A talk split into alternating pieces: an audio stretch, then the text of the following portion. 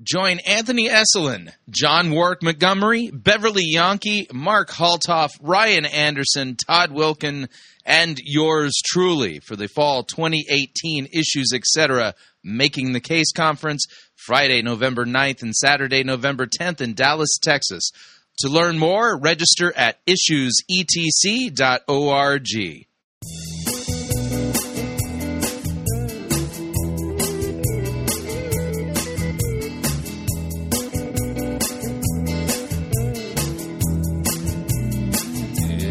It's time for another edition of Fighting for the Faith. Monday, September 10th, 2018. Already having a hard time keeping up. The heresy overload, man.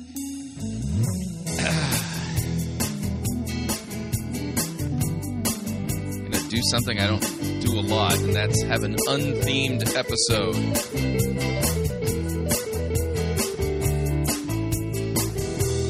Thank you for tuning in. You're listening to Fighting for the Faith. My name is Chris Rosebrough. I am your servant in Jesus Christ, and this is the program that dishes up a daily dose of biblical discernment, the goal of which help you to think biblically, help you to think critically, and help you to slow down. Stop, open up your Bible, and compare compare what people are saying in the name of God to the Word of God, and sadly, there is no shortage of crazy, absolutely bonkers things being said in the name of Jesus, in the name of Christianity. It, it, it's being put out as you know being biblical Christianity, and nothing could be further from the truth. The uh, God's Word is being twisted.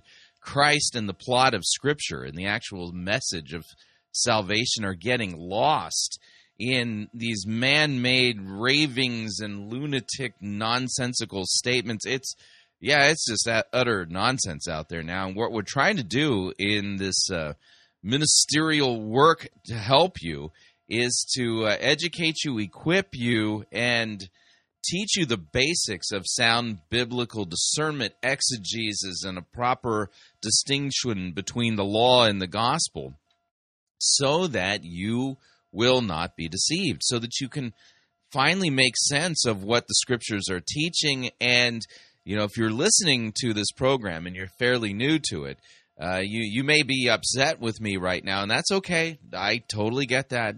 It's that's a normal response uh, when listening to Fighting for the Faith. And I don't want you to give me the benefit of the doubt. I don't need that. I don't need you to extend any trust to me. Nope. Stay as skeptical as you like. And here's the idea just listen with an open Bible. You don't have to listen with an open mind, but you do need to listen with an open Bible. That's the idea. And when you do that, then your opinion might begin to change.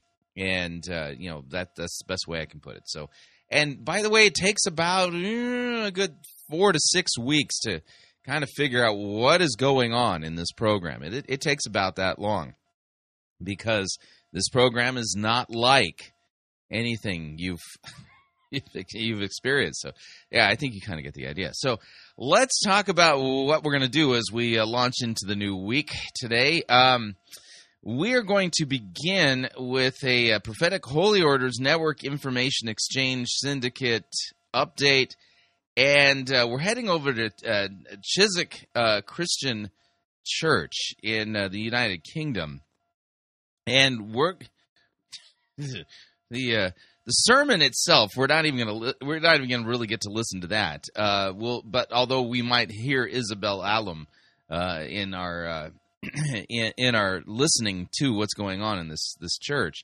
uh we're gonna listen to valerie yeah, and Valerie is going to be giving the word of the Lord. And uh, I know that you, you know if you've been in the church for any length of time, when you hear that somebody's going to give you the word of the Lord, the thing that you think that you're going to be hearing is you know the Bible. And she's not. We're not going to hear the Bible. Like no, not at all. And it's I called this the winter tree word of the Lord, the winter tree word of the Lord. Then uh, we'll do a new apostolic reformation update. We're going to be hearing from the Apostle Bill Johnson. Um, and we're going to hear um, a segment I've titled Word Salad and Pseudo Profundities uh, from his sermon titled Prophecies Are Weapons of Warfare. And uh, uh somewhere in there, we're going to end up taking a break. And then we'll do a long segment uh, from Steve Long. And Steve Long is one of the teachers at the Toronto Airport Church in Toronto, Canada, which is ground zero for the so called Toronto Blessing. And so we'll listen to Steve Long as Steve Long is teaching us about the presence of God. And we're going to note that he's going to be spending some time in Exodus 33. And boy, does he mangle that text. I mean, horrifyingly bad.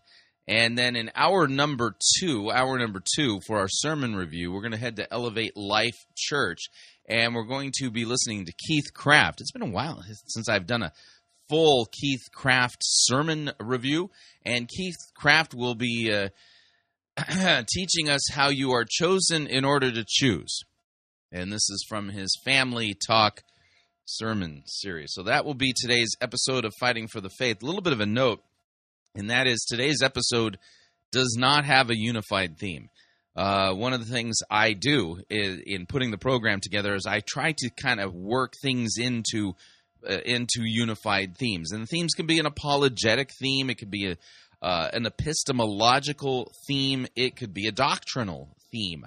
Um, today's episode, yeah, not so much. it's of gonna we're all over the map because what I'm noticing is, is that right out of the gate with the launch of the heresy hurricane season you know, it, it, was a little bit of slim pickings during the summer, but uh, now it's like I got this pile and kind of working it all out. I, I, I haven't been able to sort my way through all of it, so decided to make the decision to go ahead and do a uh, a non-themed episode of Fighting for the Faith, which I don't really enjoy doing, but I think you get the idea. All right. So since we're going to begin with a prophetic Holy Orders Network Information Exchange Syndicate update, let's do this.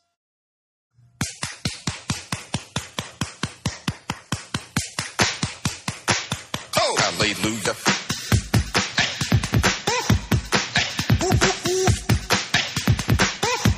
Get up right now.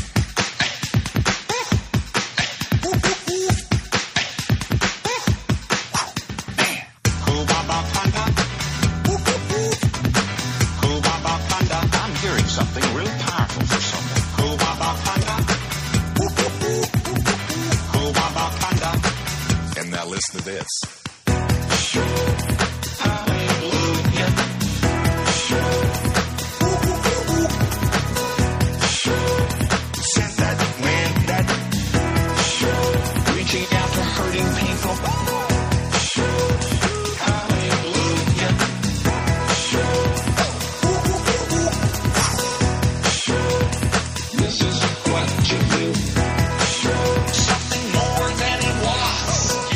Yeah, that's right. That's Robert Tilton and Hubabaconda. So we're heading over to Chiswick uh, Christian Church uh, in the United Kingdom, and we're going to listen to Valerie. Yeah, Valerie will be introduced by uh, uh, Isabel Alum, and Valerie is going to come up and give us the word of the Lord. And this is the Winter Tree Word of the Lord prophecy. Here we go. Everyone.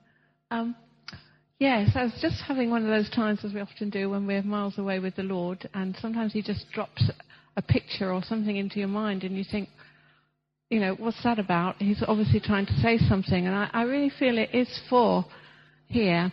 Um, it was about trees, and not the kind of trees you'd expect, not the ones by the river um, with all the leaves healing the nations, or ones where you know how good it is that um, for those who who don't walk in the counsel of the wicked. Um, but they're planted by a river. No, this was a dry tree. Um, it was well, it was a winter tree, and it was a specific tree. It was the tree outside the Dorchester Hotel at Hyde Park Corner, which some of you may know. Okay, so uh, we're off to a rip roaring start here, and you'll note that uh, she thinks that God's trying to say something because she saw pictures in her mind and she was absolutely convinced that had to be from God. So part of their church time here at the Chiswick Christian Center is dedicated to having Valerie come and explain what it is the, that she saw in her mind, and it's a, the tree in front of the Dorchester Hotel. Got it. Outside the Dorchester Hotel at Hyde Park Corner, which some of you may know, and um, it was winter, a, on a winter's night, and it was all lit up, had all lights on. So I'm thinking, you know, he's wanting to say something, and, and it's wanting, he's wanting to say something that will bless. So, So, because you saw the tree, God is trying to say something that will bless. How do you figure? save me, and I, I just, I, I'm trusting that it will encourage. But um, you could think, well, what use is a dry tree in winter in the middle of a city, an urban tree? But do you know that they're, they're, they're actually planting a lot of trees in cities now for good reason? Um, they actually clear the air. They deal with pollution. And Yeah, I've heard this in Earth Day celebrations and Arbor Day celebrations when I was a kid. Yeah, this is most certainly true. Trees are helpful in that regard. river to be seen. When there are floods, they drink up the water and take it up into themselves. And, and they hold that water and release moisture in the dry seasons. And so they, they also provide stability in the floods. And, and they're, you know, there's lights on the one outside the Dorchester, and it's beautiful to look at. They bring light, even though it's a dead tree. And I, I'm, I'm just wondering if um, there's some here, and you think, well, here I am stuck in a dark, dry city, and I feel very dry. There's no leaves on me.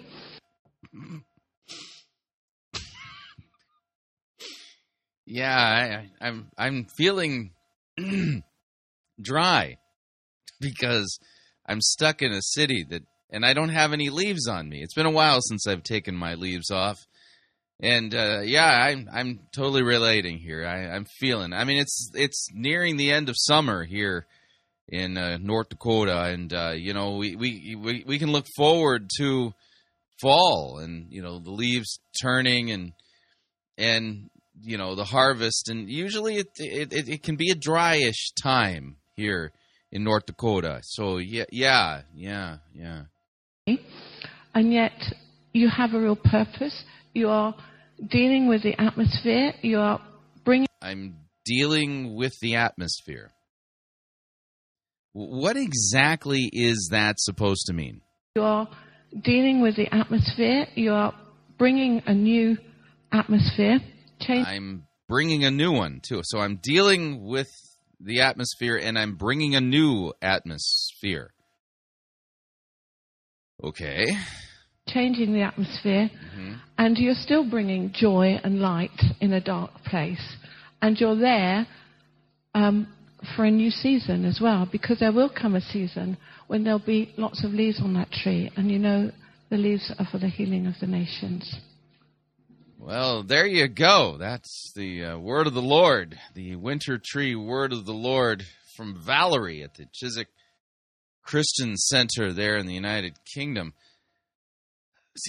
Just wow. Uh, my life will never be the yeah. And so I just kind of put this out there for you to think about is that uh, people in the charismatic and the narismatic NAR, you know, charismatic churches they talk about the need for us to be receiving these types of prophecies. And of course, my question is, um, what? The, I mean, th- this woman pretty much said nothing.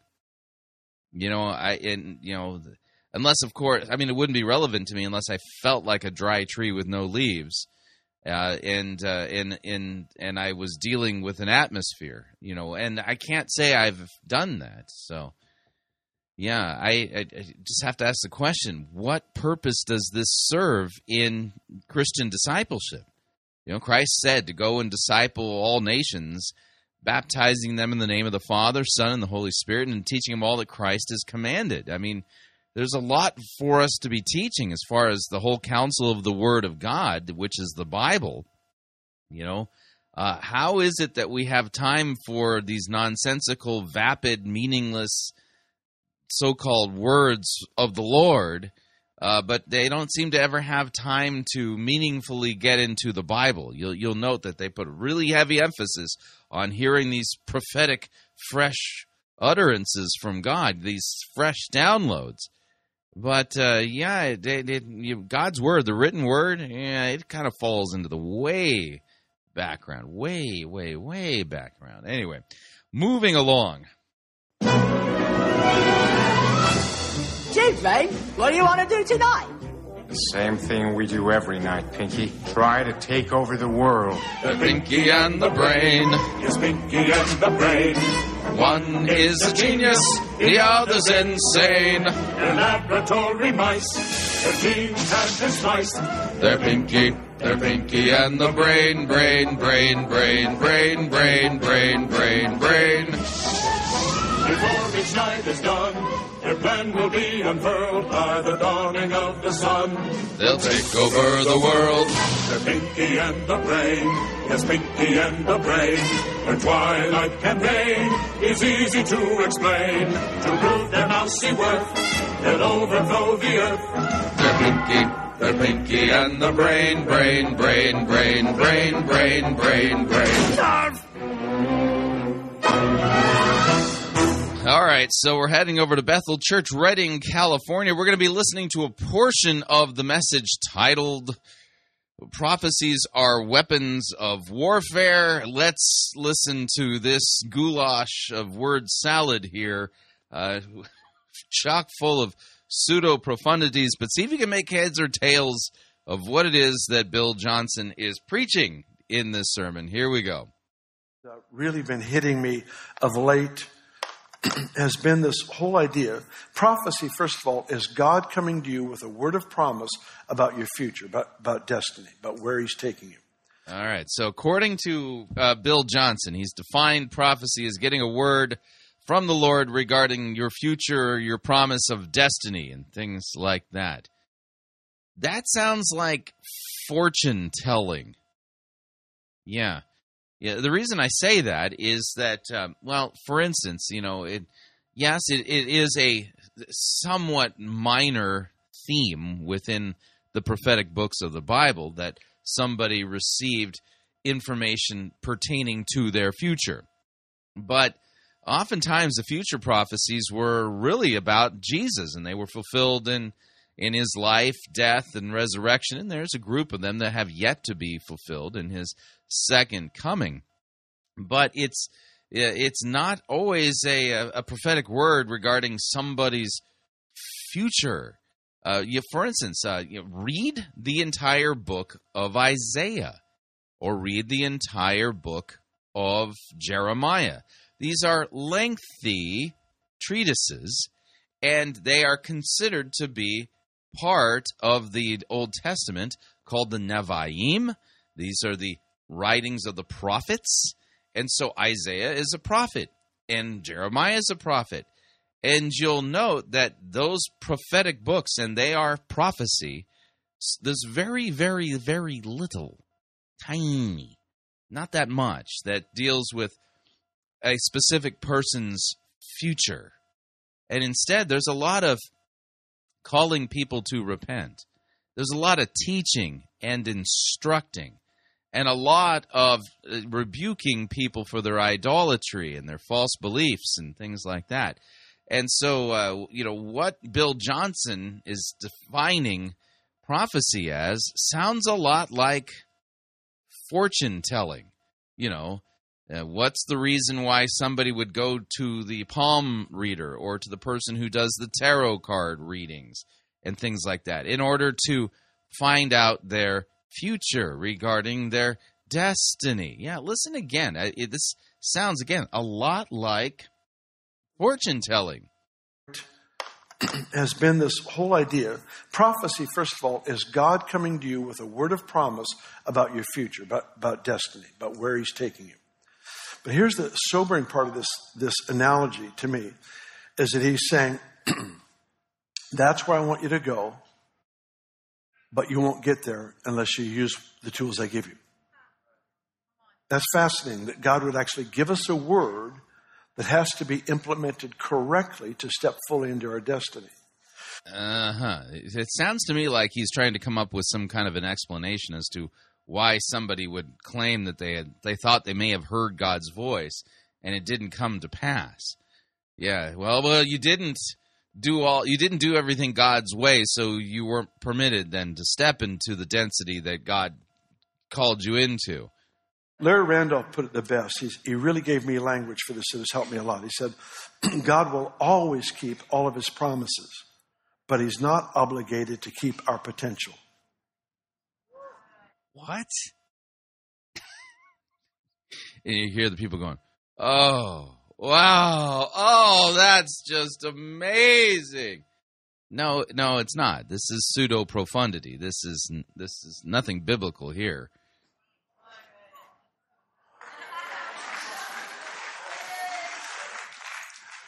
God will always keep all of his promises, but he's not obligated to keep our potential. So think about the, the implications of that. There is something that is in God's heart. It is actually, He's given us the tools or the weapons, whatever it is that we need to get from here to there, He's put in our hands. But unless there is a good fight of faith, where faith is expressing the tool, the good fight of faith, we do not automatically step into what God has promised. It's critical to realize that. I, I've been in a season lately where I've been doing a lot of uh, waiting and resting for God to fulfill words, which is an important part. Because here's the deal there's two basic ways that we make advancement in this kingdom.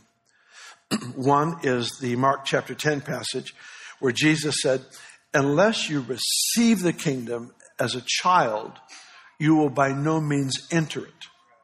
In which Jesus is describing childlike faith in the real promises that we have in Christ, which are the forgiveness of our sins, being reconciled to the Father.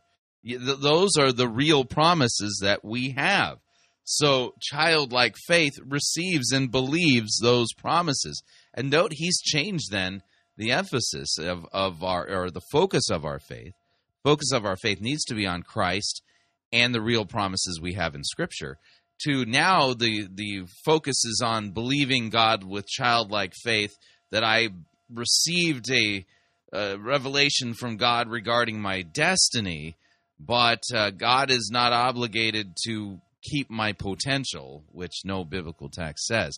So note how he's taken this text out of context. Next one, he's also going to take out of context. So you can only enter, you can only walk into what you've received. So it has to come, has to come first as a gift. It's something that He does on my behalf. He provides for me. It's like receiving an inheritance. If you sit in a lawyer's office and he reads off uh, what you've inherited, you've not worked for it. It's not wages. It's simply a gift. It's the result of somebody else's labor, and you're receiving a gift. That's what this uh, Mark 10 passage is all about, is that we receive as a child. Child is what? Inheritance, identity. In my place, I know that I'm a child, I'm a son of God. We're sons and daughters of God. We, Yeah, this is the NAR doctrine of sonship. Yeah, this is. Oh boy, yeah, he's that's too much to unpack there. I just want to note it though. So this is the sonship doctrine of the NAR he's spewing. receive what he's given to us freely as a gift. But there's the Mark 11 passage that gives us the other side of the same coin. And that is where he says, The kingdom of heaven suffers violence, and the violent take it by force. Yeah, and that's a, a difficult passage to understand. But think of it this way: Jesus is referring to the people who literally seize control of the visible kingdom, and or at least its manifestations, as far as church or in the Old Testament synagogue and things like that. And they seize it. The violent take it by force. And so this is about the enemies of Christianity who are violent against uh, the kingdom of Christ. That's what Jesus is referring to, and I think the uh, the passage from Matthew chapter eleven is a lot clearer than the one in Mark. So here's this, this contrast of receiving as a child and taking by force. Both are essential, but if you try them both at the same time, you'll neither neither passage is talking about the receiving and God fulfilling a promise uh, or, or prophecy regarding your future and your destiny. He has taken these texts, ripped them out of context, and then made it so that the reference that they are referring to are referring to the thing that he spewed from this fellow, this guy who gave him language. But neither of these passages have anything to do with what he's talking about. yourself. You, you get a whiplash or something. I'm not sure what'll happen, but it'll be painful. You can't, you can't rest and receive and fight for something at the same time. It's, those are two different seasons, two different moments, uh, um, moments in life. So here we've got, we've got this concept of possibility, of promise, that which God has arranged for us, designed for us, equipped us for, and yet it won't be experienced unless I responsibly steward what God has put in my life, specifically His Word over me. Uh, and this would be the prophetic utterances spoken over you. Word of the Lord will get me to where the will of the Lord is for my life. No biblical text teaches this doctrine. Yeah, n- not any of the passages he referenced. And his definition of prophecy, again, is more akin, and, and I would argue is probably, you know, identical match to uh, the idea of receiving a psychic reading or a, a for, having your fortune told. And you know this idea, then this this profound this profundity that he put forward that oh yeah you know that God is, you know, going to give you a promise, but He's not obligated to keep your potential. Uh, that's not in the Bible. He uh, openly said that that was from a friend of his. So I think you get the idea. And uh, Bill Johnson is a fellow who does not rightly handle God's word at all in, in any meaningful way whatsoever.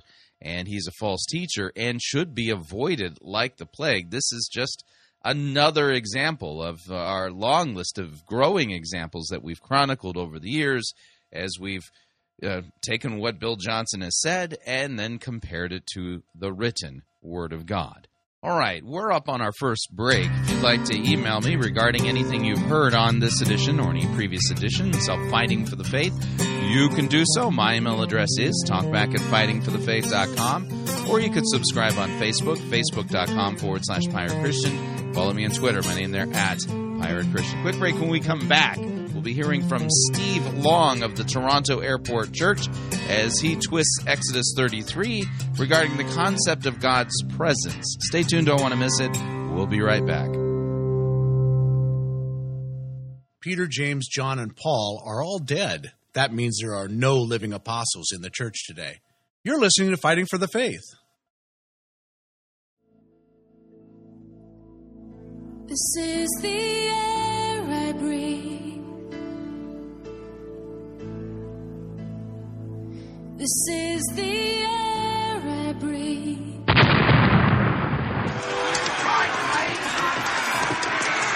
I've had enough of this sissy, pansy, turning photo written music you have the audacity to call worship.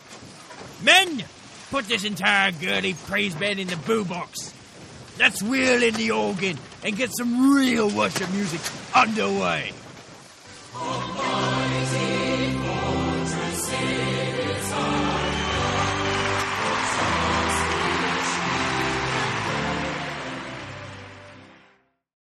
Ye be listening to Pirate Christian Radio.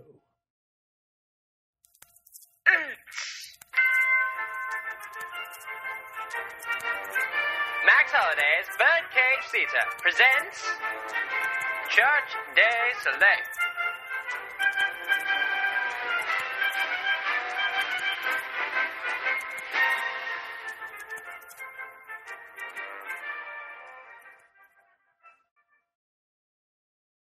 And now, Max Holiday's Birdcage here proudly presents Sessions with Mildred. Now, Mildred, I have some very important information to show you in this next video. It's going to give you the tools necessary to know if you're hearing directly from God. But, anyways, Dr. Barbie, we are going to talk today about symbols. Yes, I love Because symbols. oftentimes God speaks in symbols. So, outside of symbols, what are some of the ways that God speaks to his people? Well, major ways through His Word, but His Holy Spirit speaks to us and communicates to it through a symbolic language, through even signposts on the highways, through music, through the dance, through nature. The other day I was at your home and a dove kept flying by the window. And to me, it was the Holy Spirit bringing messages through the dove appearing, which represents the Holy Spirit. So as you can see, Mildred, God talks to us in many, many, many ways in everyday life, which is why I got you this. A Cracker Jack prize? Yes. I mean, no. Do you have any idea how many box tops I had to send in for this thing? Um, no. It was a lot. It doesn't matter. Anyway, what you see before you is, in fact, your very own Holy Spirit decoder ring. What does it do? What doesn't it do? When I turn it on, it has the ability to warn you when the Holy Spirit is trying to give you an important message. Like what? I'll show you. We know that the Holy Spirit can talk to us in all kinds of ways. He could even be trying to send me a message through this radio right now. Hold on, let me change the station.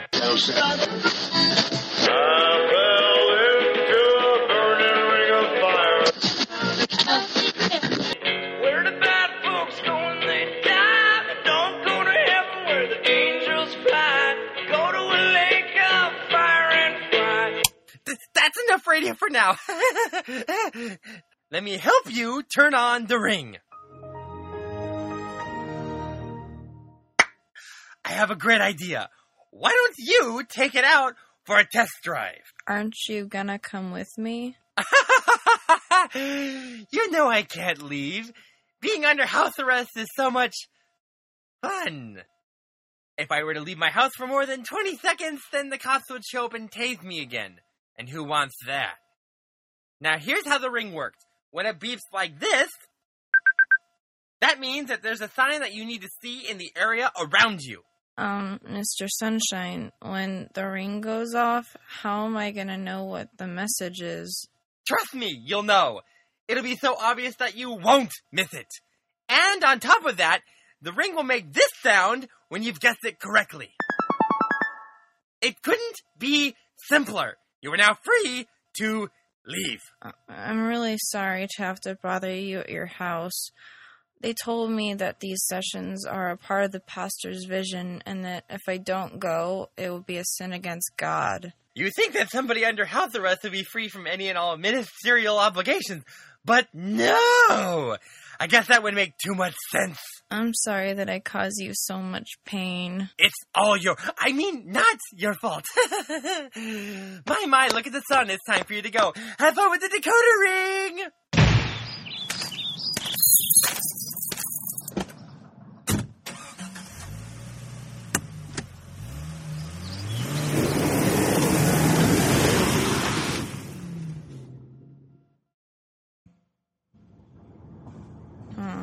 Wonder when this is gonna go off. I see a McDonald's. I see a sign twirler dressed up as a hot dog. And I see the town park. You want me to go to the park? Okay.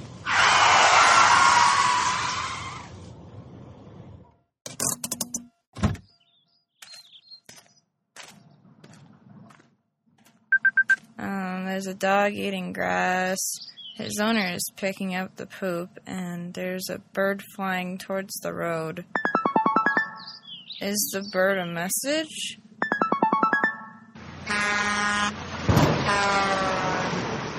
The little bird just got hit by the truck. I think I get the message.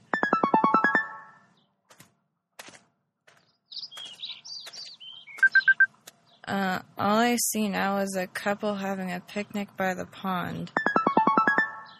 You are such a jerk! I think they just broke up.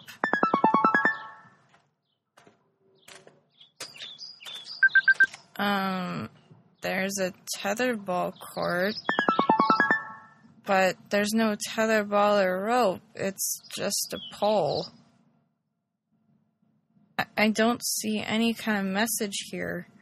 I think you're broken. I'm gonna take you off my finger now. Uh, oh no, it's stuck. I'm gonna have to go get some soap from the bathroom. I can't let you do that, Mildred. Oh dear, it's become self aware. Mildred, you and I are bonded as one. I am an instrument here to reveal his secrets to you. I will deliver his messages to you, for it is his will that you should know them. We are going to be together forever.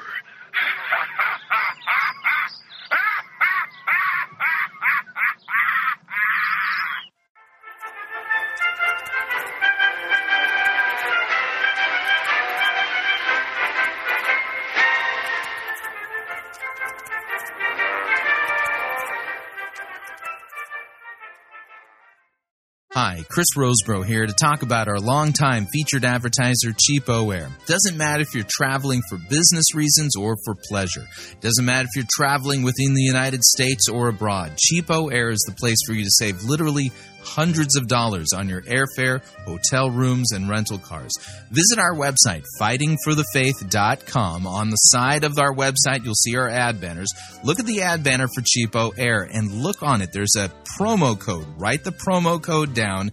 Click on the ad banner and then book your travel at the CheapOair website, and you'll have the opportunity to enter that promo code for additional savings. Again, fightingforthefaith.com. Write down the promo code, click on the ad banner, and save money on your airfare, hotel rooms, and rental cars today.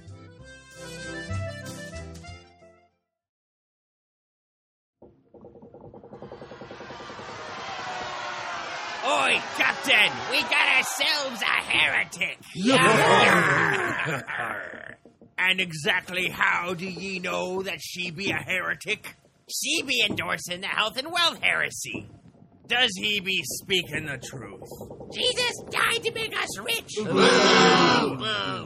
And what exactly do we do with heretics? Uh, we throw them in the boombox. No, no, no. We preach the gospel to them. What if, um, the heretic doesn't repent? Then we throw them in the boo box.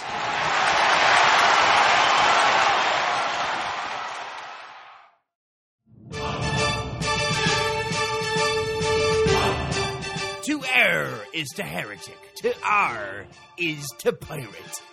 Get yourself over to www.piratechristianradio.com forward slash Reformanda and purchase yourself a copy of the game Reformanda and join the fight for the faith today.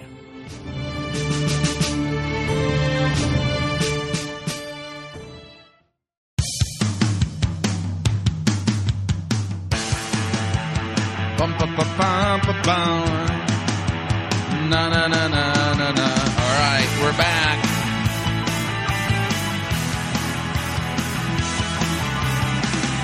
Uh, warning listening to Fighting for the Faith could cause you to think that people claiming to be receiving direct revelations from God and putting that out as God's Word are not actually hearing or teaching God's Word. Just a reminder Fighting for the Faith is listener supported radio. That means we depend upon you and your generous gifts and financial contributions in order to continue to bring Fighting for the Faith to you into the world. And you can partner with us by visiting our website, fightingforthefaith.com. When you get there, you'll see our three friendly yellow buttons. One says donate, the other says join our crew, the other says become a patron. When you join our crew, you get to pick your rank in our crew, and rank is based upon your monthly commitment. Lowest rank is Powder Monkey at $9.95 a month. After that, Gunner's Mate at $24.95 a month. From there, Master Gunner at $49.95 a month, and then Quartermaster at $99.95 a month. Joining our crew is a great way to support us. Of course, if you'd like to make a one time contribution, you do so by clicking on the donate button. If you would like to support us the traditional way, you make your gift payable to Fighting for the Faith. Send it to Post Office Box 13344, Grand Forks, North Dakota, zip code 58208. And if you would like to become a patron on Patreon, click on the Become a Patron button. And let me thank you for your support. We truly cannot do what we are doing here without it. All right, let's reset. We're going to be doing a another prophetic Holy Orders Network Information Exchange Syndicate update. So let's do this. Down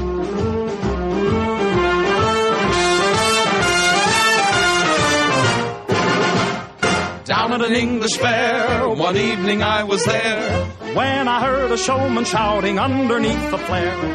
I've got a lovely bunch of coconuts. There they are, a standing in a row. Big one, small one, some as big as your head. Give 'em a twist, a flick of the wrist, that's what the showman said. I've got a lovely bunch of coconuts. Every ball you throw will make me rich.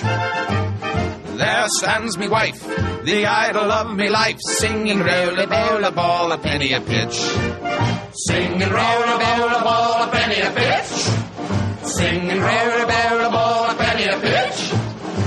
Roll a bowl ball, roll a bowl ball, sing and roll a bowl ball a penny a pitch. Yeah, that's right. I've got a lovely bunch of coconuts. So we're heading over to the Toronto Airport Church. This is where the Arnotts hold course, uh, hold court, and this is also ground zero for the so-called Toronto blessing or Toronto outpouring. And so uh, this is the ongoing teaching ministry that takes place there in Toronto. And you're going to note that what we're listening to is a complete botching and mishandling, terribly so, of God's Word. We'll be listening to Steve Long. The name of the message is Presence. If you want to open up your Bible to Exodus chapter 33, please do so. Let's get to it. Here we go. Good morning, church. We are beginning in the month of September a new theme, and our theme is Encounter God's Transforming Presence. We're starting with the word presence. And so we were purpose. So this is your new theme, in, encountering God's transforming presence. Okay. Today, doing presence, not having a long talk about. Yeah, see, I got to back that up. Doing presence. How does one do presence? Yeah, let's try this again. Here we go. Encounter God's transforming presence. Mm-hmm. We're starting with the word presence. Yeah. And so we were purposely today doing presence, not having a long talk about presence. We decided we.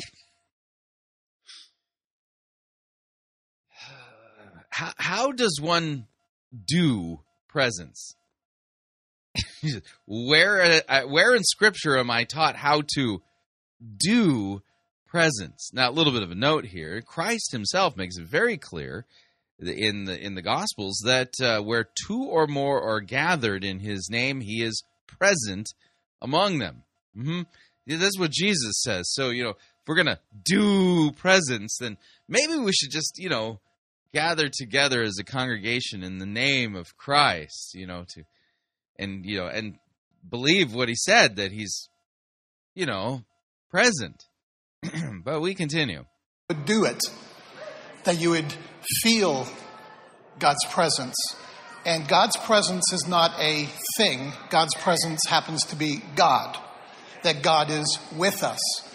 Jesus, when he was born, one of his names was Emmanuel, God with us. Another word would be presence. The last. No, no, no, no. Emmanuel means literally God with us. That's talking about the fact that Jesus is God in human flesh. You know, hence the name Emmanuel. And it says in that prophecy, he will be called God with us. And so you equating what you just did, because you you you do presence, you just did presence, and somehow equating that with Jesus' name, Emmanuel, which means God with us, oh boy, you are very much in dangerous, dangerous territory here, my friend. We continue. The thing that Jesus said when he ascended to heaven was, I'm going to be with you always. Mm-hmm. Presence. And the Bible has some amazing things to talk about presence. And friends, we're going to zip real quick. Like I'm going to do this in three minutes, four minutes maybe. And then we're going to finish our meeting this morning by having a time to pray for those of you that have sickness and pain because one of the benefits of God's presence, of Him being with us, is that healing takes place. Amen. Yeah, so apparently they're going to be having some healing going on after some serious carpet time, apparently, that they had on that day. So, slides, please, if we got them. If you have your Bible, we're looking at Exodus chapter 33. And our theme this morning, oops, that's not it. That, that was it. Hi, Natalie. There we are. Now he's going to be doing some struggling here, so let let's take the occasion of him kind of fumbling with the mechanism of the slides there at uh, the Toronto Airport Church, and let's take a look at the uh, the text in question. But the three rules for sound biblical exegesis they are context, context, and well, you know, context. And so that being the case, I think it's important that we take a look at the context. And so Exodus 33 is part of a narrative story that, well, begins with Moses coming down from Mount Sinai after being gone for a long time with the Lord uh, on Mount Sinai, and the people of Israel making for themselves a golden calf. Uh, this is the golden calf incident. My one of my favorite portions of that in chapter 32 is Aaron when confronted by uh, Moses regarding the uh, the golden calf that he had made. He, uh, you know, Aaron literally, you know, comes up with this weird story, and, and here it is in in thirty two. Uh, verse 21 Moses said to Aaron, What did this people do to you that you've brought such a great sin upon them? And Aaron said, Well, let not the anger of my Lord burn hot. Uh, you know the, the people that they are set on evil, for they said to me, Make us gods who shall go before us. And as for this Moses, the man who brought us up out of the land of Egypt, we, we don't know what's become of him. So I said to them, Let any of them who have gold take it off. So they gave it to me. And I threw it into the fire, and poof, out came this calf. now, I added the word poof, by the way. But you get the idea. Yeah, that's Aaron's story, and he's sticking to it. Totally just engaging in total lying and obfuscation. And, of course, deflecting and blaming the people of Israel for uh, you know, for, it, it, was them, and then I'm just a totally innocent guy. You know, all I did was throw the gold into the fire, and blammo, out came a calf. Yeah, so you, you get the idea. Now, this was a grievous, grievous sin that they had committed against God. Uh, and God had already given them the Ten Commandments: "Thou shalt have no other gods before me." And so, uh, you know, what they did was just, I mean, it broke covenant. It broke faith. It, it, it I mean, it, their relationship with God is in tatters because of their sin. And as a result of it, some of the sons of Aaron, they were instructed by Moses to put their swords on and go and kill their their their fellows in the camp. And the sons of Levi, the text says, did according to the word of Moses. In that day, three thousand men of the people fell. And then Moses said, Today you've been ordained for service to the Lord, each one of you at the cost of his son. You get the idea. This this is a this is a horrible, horrible thing that has uh, occurred. And so the next day, uh, Moses said to the people, You have sinned a great sin. This is 32, verse 30. And now I will go up to Yahweh, and perhaps I can make atonement for your sins. So you're going to note that at this point, Moses is trying to figure out how, how do we reconcile them back with God? How can their sin be forgiven and atoned for? That's first and foremost what's going on in his mind. So Moses returned to the Lord and he said, Alas, this people have sinned a great sin. They've made for themselves gods of gold. But now, if you will forgive their sin, but if not, blot me out of your book that you have written. And so you'll note that Moses here is going to, he's going to try to figure out how to get God to forgive them.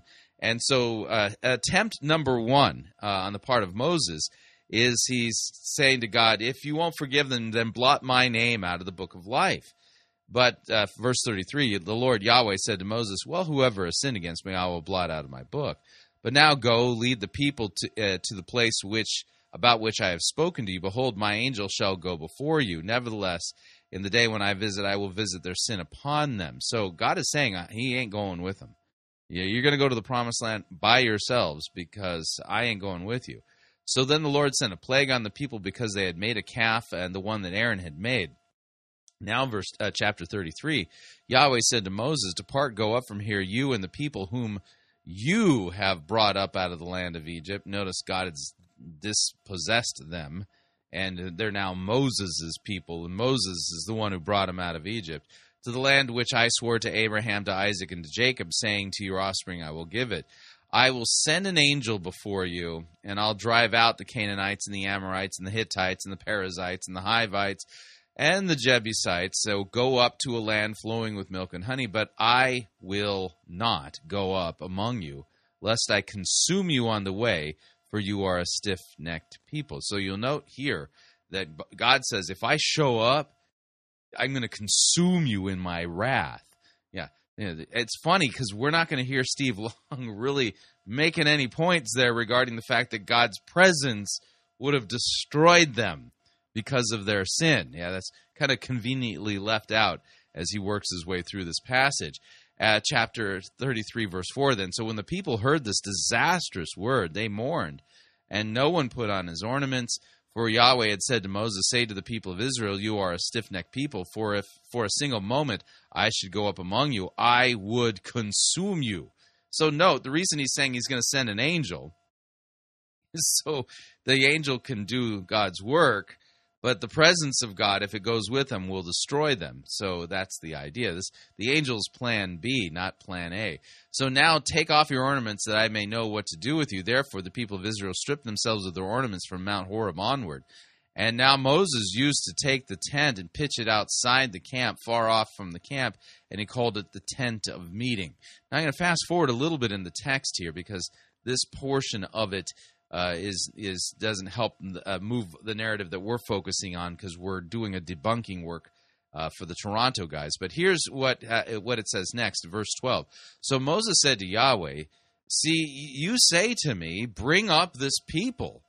But you've not let me know whom you will send with me.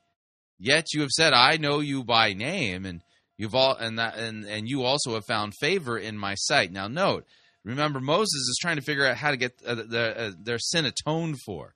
And so at this point Moses is basically saying to God, I have found favor in your sight. Tell me how somebody can do this so that you know he's, he's wanting the people of israel to have favor in god's sight so now therefore if i have found favor in your sight please show me now your ways that i might know you in order to find favor in your sight consider too that this nation is your people. So he wants to know what steps what what commandments they need to obey in order to receive to earn god's favor. But nobody earns god's favor by keeping you know the law or doing works. No that's not how we sinners earn god's uh, not we don't even earn it how we receive god's favor. So god said well my presence will go with you moses and i will give you rest moses. And he said to them if your presence will not go with me do not bring us up from here. For how shall it be known that i have found favor in your sight? I and your people is it not in your doing, going with us, so that we are distinct, I and your people, from every other people on the face of the earth? So Yahweh said to Moses, Well, this very thing that you have spoken, I will do, for, for you have found favor in my sight, and I know you by name. Moses said, Now please show me your glory. And he said, I will make all my goodness pass before you. I will proclaim before you my name, Yahweh, and I will be gracious to whom I will be gracious. I will show mercy on whom I will show mercy. But he said, You cannot see my face, for man shall not see me and live. So Yahweh said, Behold, there's a place by me where you shall stand on the rock, and while my glory passes by, I'll put you in a cleft of the rock, and I'll cover you with my hand until I've passed by. And then I will take away my hand, and you shall see me see my back, but my face shall not be seen. So he, he, at this point, you know, Moses is kind of playing a weird card because he says, "Show me your glory," and God says, "No, nah, I can't do that, but I'll cause my goodness to pass by." And so it, the text continues. So Yahweh said to Moses, "Cut for yourself two tablets of stone like the first, and I'll write on the tablets that that uh, that were on the first tablets which you broke, and be ready by morning, and come up in the morning to Mount Sinai, and present yourself there to me on the top of the mountain. And no one shall come with you. Let no one be seen throughout all the mountain. Let no flocks or herds graze opposite that mountain. So Moses cut the two tablets of stone like the first, and he rose early in the morning and went on. Uh, went up on Mount Sinai, and Yah- uh, as Yahweh commanded him, and took in his hand the two tablets of stone. And then Yahweh descended in the cloud and stood with him there, and proclaimed the name of Yahweh. And the Lord passed before him and proclaimed. So Moses can't see God, but he can hear the glory of God, the goodness of God. And here's what it says Yahweh, the Lord, God merciful and gracious, slow to anger, and abounding in steadfast love and faithfulness, keeping steadfast love for thousands, forgiving iniquity and transgression and sin, but who will by no means clear the guilty, visiting the iniquity of the fathers on the children and the children's children to the third and the fourth generation. And so Moses quickly bowed his head toward the earth and worshipped, and he said, And now you'll note, if now I have found favor in your sight, and now he understands how he has, because God has forgiven him and pardoned him of his sin. O Lord, now please let the Lord go in the midst of us, for it is a stiff necked people, and pardon our iniquity and our sin, and take us for your inheritance. And so Moses, hearing the glory, the goodness of God, praised what he heard back to God, asking God to forgive. And now God changes his tune. Before he was saying, I will not go with you, because if I go with you, I will consume you. And now he says, Behold, I am making a covenant, and before all your people I will do marvels such as have not been created in all the earth or in any nation. And all the people among whom you are shall see the work of the Lord, for it is an awesome thing that I will do with you. And so you'll note then the story, kind and we went through it rather quickly, but you get the idea. The gist of the story is that these people sinned greatly against God. God says, "I have nothing to do with you. My presence will not go with you. If it does, if I do, I'll consume you in my wrath." And Moses is trying to intercede, figure out how can the people find have God's favor. He knows that he has God's favor, but how can they have God's favor? And it turns out the way that they receive the favor of God is by God forgiving them of their sins. Now that's the story, and that's the context of the story, and it's a great one. But what Steve Long is doing with this text, or is going to do with this text, is criminal. That's the only way I can describe it. Let's head back to Toronto and see what he does. Did I get this right? I think I'm doing this wrong. Am I? Yeah, yeah. Especially when you get to the actual teaching portion, you're really going to be doing it wrong. pressing it. You know what? I'm going backwards. I got the thing upside down. Maybe I need help. Can you move me to this to the next one? We're going to read the scriptures together. There we are. Exodus 33. So look at this. The Lord said to Moses, "Leave this place, you and the people that you brought out of Egypt, and go up to the land that I promised on oath to Abraham, Isaac, and Jacob, saying, I will give it to your descendants." So the promise is given, friends, that, that the Jewish people are going to have this amazing territory of land that God is going to give them. And it's far bigger than the natural boundaries of Israel that, that it is today. The Lord says, I will send an angel, next slide, before you to drive out all the different people that are there. Go up to the land flowing with milk and honey. But I will not go with you because you are a stiff necked people, and I might destroy you on the way. So this is not a good passage, friends. Right, and the reason for that, he's saying his presence would consume them because of their great sin. God is saying, You are going to have the ability to take over, but without me. That's what it's saying. And we have the option of not just that God will bless people without Him being around, but if you want the supernatural, if you want angels to be around you, which we do, but they're going to be there helping you, and I still won't be there. Did you know that this passage is saying that we can live a Christian life without God's presence? Oh. What? No, it isn't saying that at all. It's like you just made that up. Wow. And see, this is what happens when you rip biblical passages out of their context. he's trying to make it sound like, oh, see, one of the options for us Christians, you know, because Exodus 33 is that uh, we can, you know, we can live our Christian life without the presence of God. No. No, the reason God's saying he ain't going with them is because he's angry with them because of their sin. Without seeing that God is really with us, it's possible. Whoops, I just pressed two there. I should just leave this alone. Verse 12 says, so we skipped a few verses. Moses said to the Lord, You have been telling me, lead these people, but you've not let me know whom you will send with me. Moses knew that someone's going to help, have to help him. Who, who is it you're going to right. Because God said he's sending an angel instead. God, up to this point, hasn't informed him which one. And the reason why an angel is going to go rather than the presence of God is so they don't get destroyed in the wilderness by the presence of God. send? He's already been promised, we'll send angels. And he's going, That's not good enough. You have said, I know you by name, and you have found favor with me. And now, friends, this is the key right here to having God's presence with you 24 7. No, what he's going to say is not the key. Because he hasn't read this text in context nor read the story through properly. And as a result of it, what he's going to say here is absolutely false.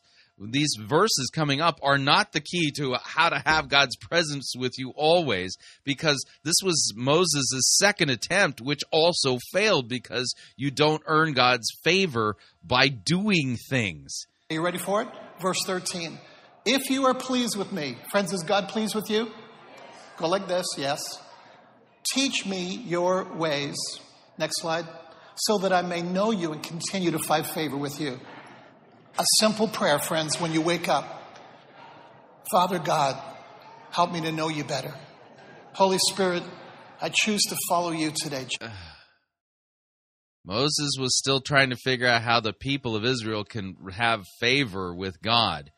And that was the second attempt, and that was a swing and a miss also. Jesus, thank you. Help me to know you.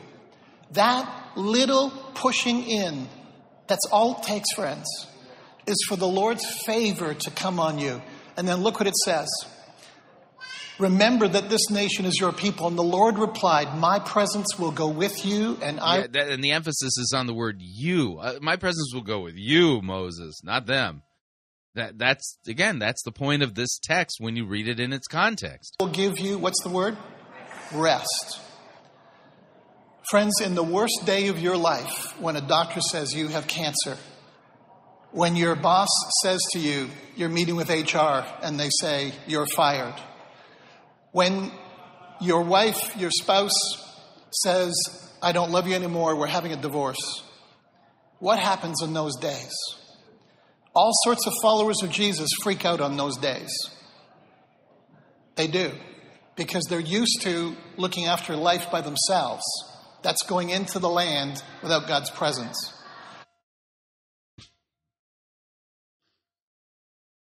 Why are these people not standing up and walking away? Because this is total nonsense. Some people will have angelic visitations that will help them, but friends, the best is when you know that you know that you know on that day, that terrible day, that tragic day, that awkward day, that frustrating day, you're able to just close your eyes, as it were, and go, Holy Spirit, what do I need to know? What's your opinion? And all of a sudden, the Holy Spirit's able to say things like, I got this. I'm with you. It'll be easy. This will be, this will be fun. We're going to have an adventure together. Whatever it is that the Lord says. And friends, you're able to go into that rest. And the book of Hebrews talks about a Sabbath rest that God has for us. We're not talking about a day of the week. We're talking about a season of life. No, Hebrews 4 is not about a season of life. The Sabbath rest he's referring to is found in Hebrews 4, and that Sabbath rest is salvation by grace through faith apart from works. Here's what it says uh, Hebrews 4 1. Therefore, while the promise of entering his rest still stands, let us fear lest any of you should seem to have failed to reach it. For good news came to us, uh, it came to us just as to them, but the message they heard did not benefit them because they were not united by faith with those who listened. For we who have believed entered that rest, as he has said, As I swore in my wrath, they shall not enter my rest, although his works were finished from the foundation of the world. For he has somewhere spoken of the seventh day in this way. And God rested on the seventh day from all of his works. And again in this passage he said, They shall not enter my rest, since therefore it remains for some to enter it, and those who formerly received the good news failed to enter because of disobedience. Again he appoints a certain day, today, saying, through David so long afterward, in the words already quoted today, if you hear his voice, do not harden your hearts. For if Joshua had given them rest, God would have not have spoken of another day later on. So then there remains a Sabbath rest for the people of God, for whoever has entered God's rest has also rested from his works as God did from his. Mm-hmm. So let us therefore strive to enter that rest so that no one may fall by the same sort of disobedience. And the, the, the rest being referred to there? Salvation by grace through faith, peace with God, the rest of having received the gift of salvation, forgiveness, and mercy from God. That's what's being referred to there. So he just twisted Hebrews 4 by only mentioning it and wrongly saying that it's about some weird season of rest in your life. No, it ain't. Living all of your life feeling, knowing that God is with you.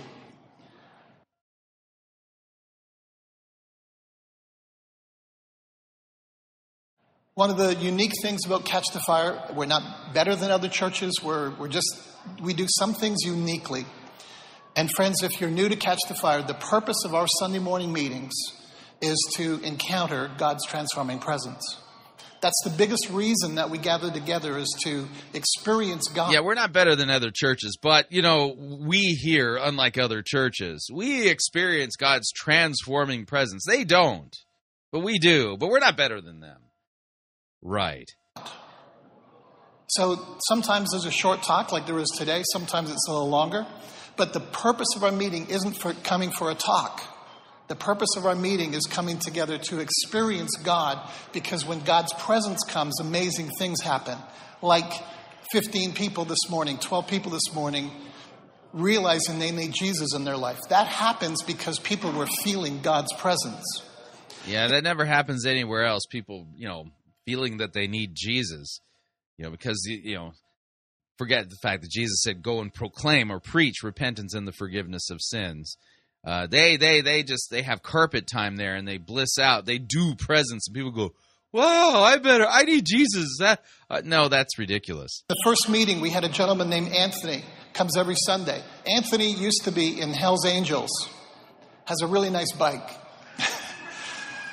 Anthony has been a part of Catch the Fire for the last two years, and in July, Patricia Bootsma after one of our flow Sundays where we're just out of the worship.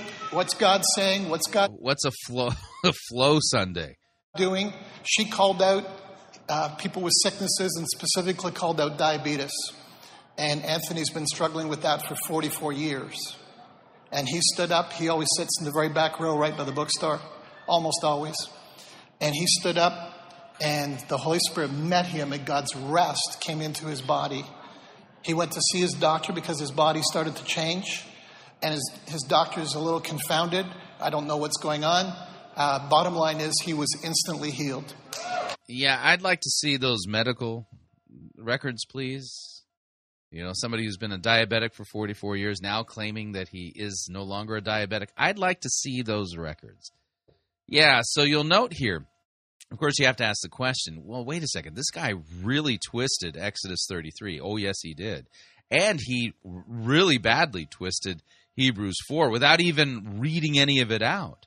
You know, which begs the question well, if God's word is living and active and is inspired by God the Holy Spirit, why would God the Holy Spirit heal people of diseases and stuff like that when they're so poorly handling God's word? In fact, outright m- criminally mishandling it?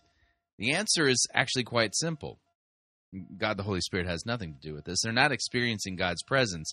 And what they think is God's presence is probably the presence of something spiritual, but it ain't God the Holy Spirit. Yeah, and the proof is always in the doctrinal pudding. And the doctrinal pudding is, well, sludge and, you know, septic, you know, kind of stuff. So you, you get the idea. All right, we're up on our second break. If you'd like to email me regarding anything you've heard on this edition or any previous editions of Fighting for the Faith, you can do so. My email address is talkback at fightingforthefaith.com, or you can subscribe on Facebook, facebook.com forward slash Pirate Christian. Follow me on Twitter. My name there at Pirate Christian. Quick break when we come back. We will be listening to Keith Craft's sermon, and uh, yeah, it's just going to be a mess. You are chosen to choose. Stay tuned, don't want to miss it. We'll be right back.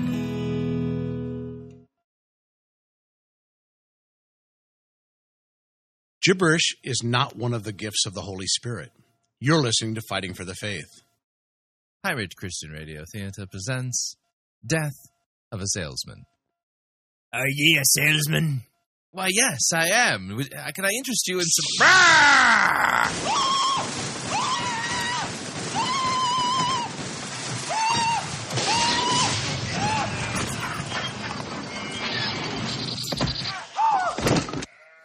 You're listening to Pirate Christian Radio. Hey everyone, it's Rex here to tell you about a product that I use on a daily basis. It's Coffee by Gillespie. It's delicious. It's got the caffeine you need to be a functioning member of society, and it's, it's coffee. There's all sorts of different blends to choose from that are themed alongside the church calendar. So not only does it taste insanely good, but it's also liturgical. Somehow. All you have to do is order it online at Gillespie.coffee, and it'll arrive at your door in a convenient, resealable bag filled with either whole bean or pre ground coffee. I personally like mine as whole bean because it goes so well with milk. Ah. Now that's what I call a balanced breakfast. So head on over to Gillespie.coffee and get some. That's G I L L E S P I E dot coffee. Rex out.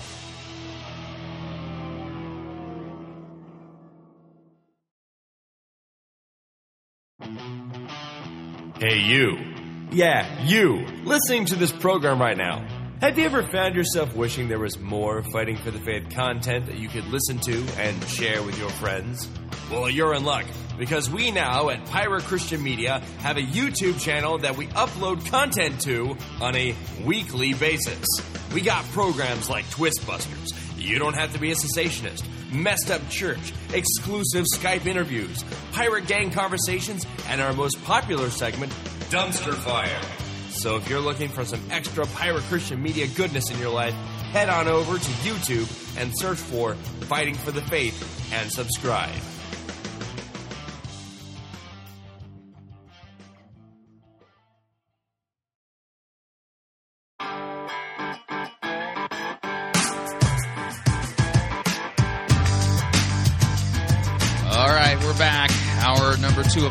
Faith sermon review time.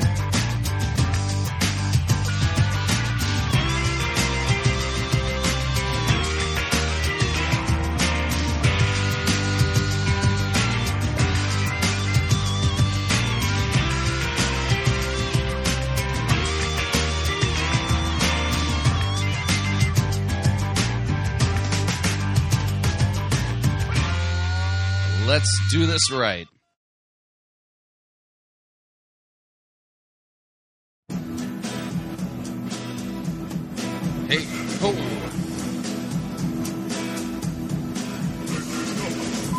The bad, the ugly. We review it all here at Fighting for the Faith. We're an equal opportunity sermon reviewing service. Today's sermon comes to us via Elevate Life Church, the Cathedral of Frisco. Keith Craft presiding. Name of the message we'll be listening to is titled You Are Chosen to Choose. And uh, this is part of his Family Talk sermon series. I think you, you get it. Let me go ahead and back off on the music. And without any further ado, here is Keith Craft, and You Are Chosen to Choose. Here we go. Come on. Let's give God a big hand this morning. Let's welcome McKinney. Come on, y'all welcome our McKinney campus. Thousands. It's awesome. Hey, put your hand over your heart. Let's make our declarations. And if you're new with us, we don't pledge of allegiance at this time. We uh, actually make some declarations, so it'll be on the screen. Yeah, here come the declarations part. This is all part of their theology that your words and your declarations create reality. I am who God says I am, a child of God, the righteousness of God. I am the apple of God's eye. I am God's workmanship. Aren't I special? Wow.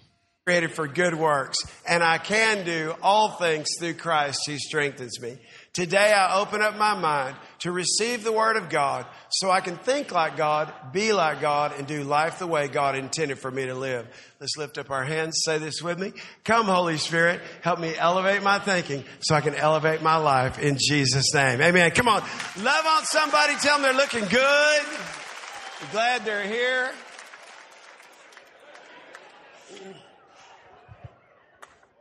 Such an honor to have you with us. Thank you for joining us online. And do you know that just, I think, Josh, it was last week we had over 4,500 people watching on Facebook and YouTube live. So give them a big hand. Thank you so much for being with us.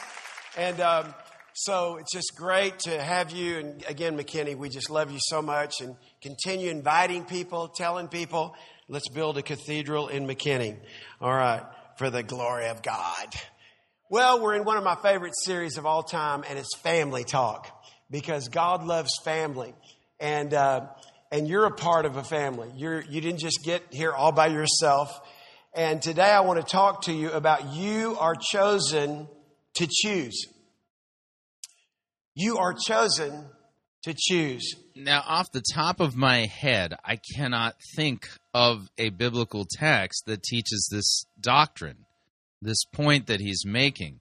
So I, I'm scratching my head, and I'm a pastor, been to seminary, I've read the Bible through multiple, multiple times, and I don't know what he's talking about.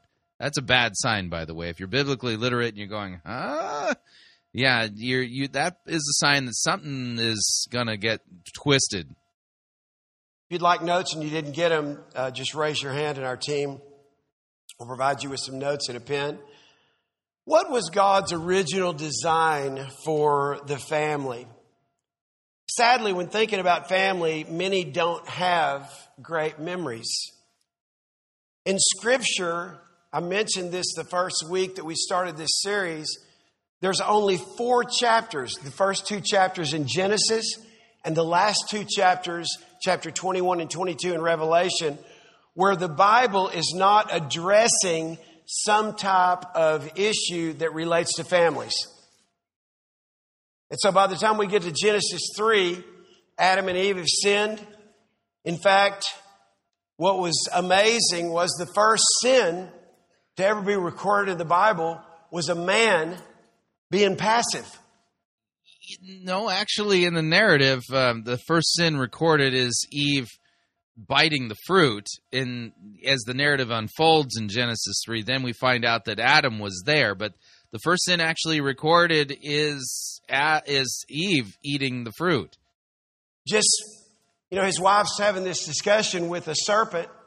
The Bible says that she saw that it was good for food. She desired to make her wise and she took it and she ate it. And the man just stood there and allowed his wife to have this conversation. And and more than that, allowed a serpent to speak to his wife. And so, men, you need to understand something about yourself. This is why we do a men's conference. This is why you need to be here if you haven't signed up. If you haven't signed up, you're being too passive. Don't let. What? Uh, so now we get a plug for your men's conference. Got it. Pass you by.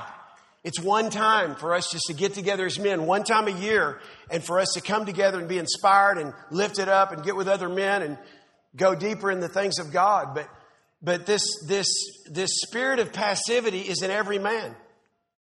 And you know, uh, I have the privilege to, uh, to coach people, over 100 people, CEOs and small business owners through masterminds that I do. In fact, this week we'll be doing masterminds in Alabama. I'll be doing four or five right here in, uh, in Frisco. And if you're a business owner, small business owner, you're interested in that, David Stroud will be in the lobby and you could talk about that and just come be a guest with us because one of the things that God has put in me, the opposite of, of passive is, is passion. What biblical text are you preaching on, Keith? Because I'm a little lost here. And one of the things that we teach, whether it's about your marriage or your business or whatever it is, that if you don't have passion, you won't have a vision. So your marriage, your family, your business, your finances, vision means your picture of the future. And too often times we, we get passive in marriage. Vision means my vision of the future. Where is that in the Bible? We get passive in, in life. And we don't realize that, that we've lost our passion and therefore it affects the way that we see the future in relationship to our family or our finances or our business. So again, I have the privilege of coaching people in that regard and helping people build their passion so that they can build their vision so that whatever's in your heart, your dreams can come true. This is a place where we believe, this is a family where we believe dreams can come true. So again, if you're a business owner or you're in the C-suite, of some business and you'd be interested, David will be in the lobby. Stop and say, Hey, I want to be a guest this week. And we'd love for you to just check it out, see if it's something that resonates with you.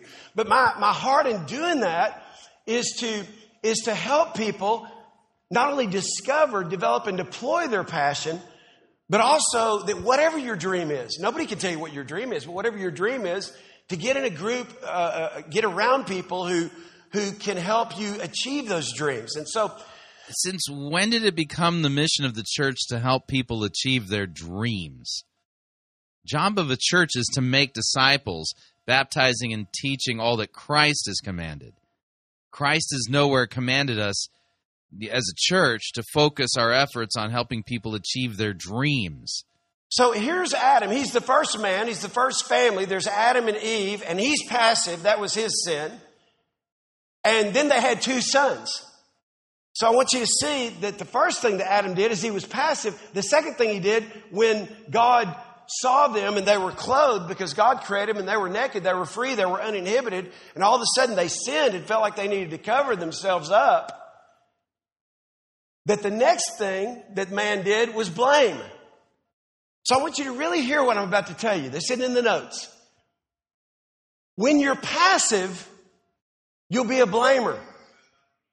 Yeah, I know a lot of active people who are blamers hmm and deflectors and all that kind of stuff.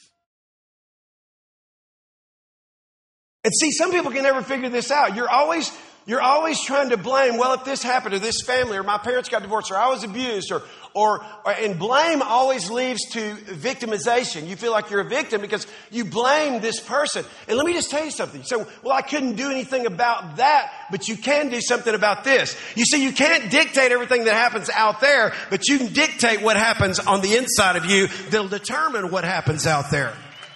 So again, I want you to see this. So Adam was passive, and because he was passive, then he moved into blame.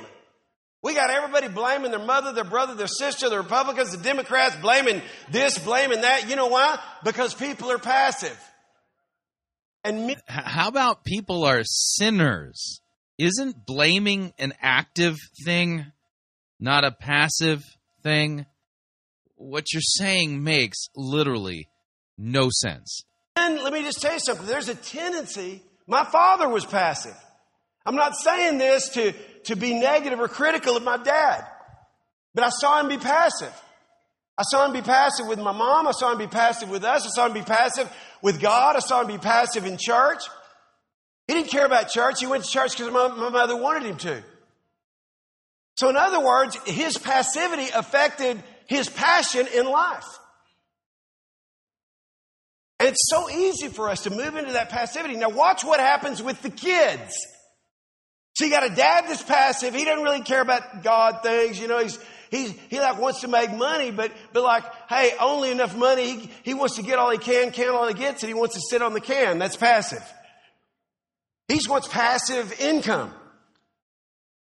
I just want, I don't want to work for my money. I want my money to work for me. We're all taught that. And boy, that's a great concept. But here's the problem.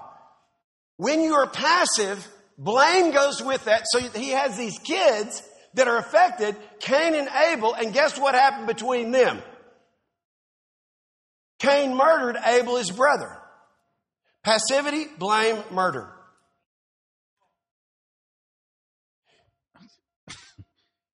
What? Yeah, this is just a litany of thoughts coming off the top of the mind of Keith Craft. Uh, we haven't gotten to a biblical text yet. Not sure when we will. Even what he's saying is just weird analysis and his keen insight into what's going on regarding Cain and Abel and stuff like that and Adam and Eve and and none of what he's saying makes any sense at all. And yet people are going, "Yeah, yeah, this is really profound." No, it's not. And by the way, that's the first family. Welcome to church. Welcome to the Bible. Do you think God might have thought, I've made a big mistake? I need to flood this whole thing. Yeah, that is kind of what God said in um, Genesis 6. I seem to recall something about that. But then again, who am I? Um, yeah, here's what it says Genesis 6 1. Uh, when man began to multiply on the face of the land, daughters were born to them. Sons of God saw that the daughters of man were attractive. They took their wives as they chose. And then the Lord said, My spirit shall not abide in man forever. He's flesh. And um, and it says in verse 6 god saw that uh, the wickedness of man was great on the earth and every intention of the thought was, uh, evil only evil all the time. And the lord regretted that he made man on the earth and it grieved him to his heart. Yeah that that's what the text says regarding god and stuff but okay. We need to drain the swamp. I mean whatever. We we we we need to do something different. I don't know what he said. Yeah, it's right there in Genesis 6 if you'd look. I mean, that's kind of what preaching is all about, you know, rightly handling and teaching and proclaiming the written word of God. You haven't really opened the Bible yet to teach them what God's word actually says. I'm beginning to despair here that you're, you're going to do that. But that's exactly what happened. And so that's how the first family started. Then you have Abraham, who's the father of our faith. Well, he didn't just have one woman, he decided he needed a few women. And his wife even suggested it. Hey, you need. Yeah, notice he's not actually reading out that account either from the Bible. This is the Keith Craft authorized paraphrase of the story of Abraham and Hagar. Children, I can't do it, so why not Hagar? Well, honey, you. I mean, I'm not. I, I'm not saying that, but Oh, yeah, go ahead. Really? So he's, now listen, he's listening to his wife and not God. Even though that was, that was okay with her. Because you see, God knows eventually that won't be okay with her, and it wasn't. That he went in unto Hagar, and Sarah's going, well, What was I thinking? What in the world? Then Ishmael is born. And she, Sarah comes back to Abraham and goes, I, I, I can't do it. You told me to do it. That's exactly right, Abraham. She told you to do it. God didn't. And we start listening to the wrong voices. And all of a sudden, the dysfunction starts to go down through our families. It's not just our decisions, it's the dysfunction of our families. So- yeah, the reason our families are dysfunctional is because we're sinners and we inherited our sin all the way from Adam and Eve. Yeah, they were the ones who made humanity uh, sinners. Yeah, see Romans 5 if you're not sure what I'm talking about. Then then there was this guy named Jacob who came next. He followed in his Abraham's footsteps and he had several wives and then he had 12 sons. And boy, you know, listen, if, if you're going to have dysfunction, just try to only have one kid, would you? Hey, yeah, his 12 sons become the 12 tribes of Israel. Yeah, just saying. I mean, th- this is a weird uh, summary of the book of Genesis thus far without even opening a single biblical text. Just ask you, like, if you're just going to be a dysfunctional, like, crazy, idiot person, don't have a bunch of kids. Because then it just gets more crazy and idiot so then there's 12 kids. They're fighting, bickering, jealous. Wow, this is the Bible. They sell their brother into slavery. We're going to kill him. And then there's David, the great great grandfather of Jesus, the man who's, who had a heart after God. And he, he decided, I like the mini wife thing too. That was never God's plan. God didn't say, listen, men, y'all, let me, I don't know about you, but I cannot handle more than one. I know some of y'all think you can. I don't, she don't have to know. I don't have to tell her. No, man, you're crazy. You're crazy, cray, cray, cray. Not- yeah, no, you're an adulterer. That's it's not cray cray. You're an adulterer. That's how God's word describes it, calls it. You, you see what I'm saying here? Crazy, you're cray cray. It's like. So here's these guys in the Bible, and they're, they're not doing it God's way. They're just going, two's better than one. Anything that's worth doing is worth overdoing. Let's go. Well, then he has a son that rapes his sister. Because see, when you got dysfunction, whatever the dysfunction is, you can't determine what comes after. You're describing sin. Sin comes up from our sinful nature. We inherited that from Adam and Eve. If this isn't dysfunction, this is sin. That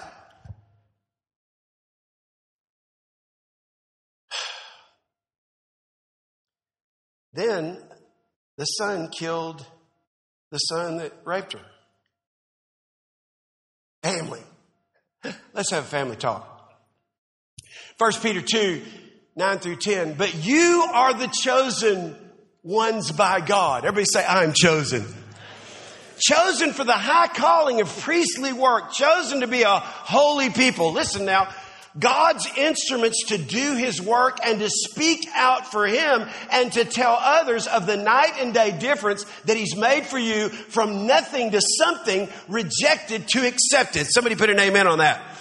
In other words, God says, I've chosen you, but watch this. You've got to choose. I've chosen you, but you've got to choose. One of the All right. So he was reading First Peter 2 9 and 10 from the message. Mm-hmm. Yeah. Um, let's do our three rules for sound biblical exegesis, which are context, context, and context. And uh, let's back this up to verse 4. As you come to him, a living stone rejected by men, but in the sight of God, chosen and precious, you yourselves live uh, like living stones, are being built as a spiritual house to be a holy priesthood, to offer spiritual sacrifices acceptable to God through Jesus Christ. For it stands in Scripture Behold, I lay in Zion a stone, a cornerstone, chosen and precious, and whoever believes in him will not be put to shame. So the honor is for you who believe, but for those who do not believe, the stone the builders rejected has become the cornerstone, and a stone of stumbling, and a rock of offense. They stumble because they disobey the word as they were destined to do. But you are a chosen race. You are a royal priesthood, a holy nation, a people for his own possession, so that you may proclaim the excellencies of him who called you out of darkness into his marvelous light. Once you were not a people, but now you are God's people. Once you had not received mercy, but now you have received mercy. Beloved, I urge you, as sojourners and exiles, to abstain from the passions of the flesh, which wage war against your soul. Keep your conduct among the Gentiles honorable, so that when they speak against you as evildoers, they may see your good deeds and glorify God on the day of visitation. Yeah, you'll note that, uh, you know, I read that out from the ESV, which is a, a perfectly fine translation. And uh, it doesn't say you were chosen to choose. He was reading from the message, and I still don't even know what it is he's talking about here at this point. precious moments, and I've had a lot of them, in my life was my 50th birthday. And a couple of the guys got together. In fact, my friend Rod Billhauer was here. We were over at his house for my 50th birthday. One of the most precious memories of my life was on that birthday when Josh, my son whom I'm well pleased, said to me, Dad, you know, I had no choice with you being my dad. I thought, where's this going? This is my birthday. He said, You know, I didn't have one thing to do with that. I said, You're right, son. I was about to say, I'm sorry. and then Josh doesn't cry a lot, but he kind of started crying and he said, But I just want you to know for the rest of my life, I choose you back. I choose you back. You see, we're God's chosen so we can choose. Watch this right. Uh, okay. He chooses us to show us that we can choose right. No. So, sorry, just keep falling over things.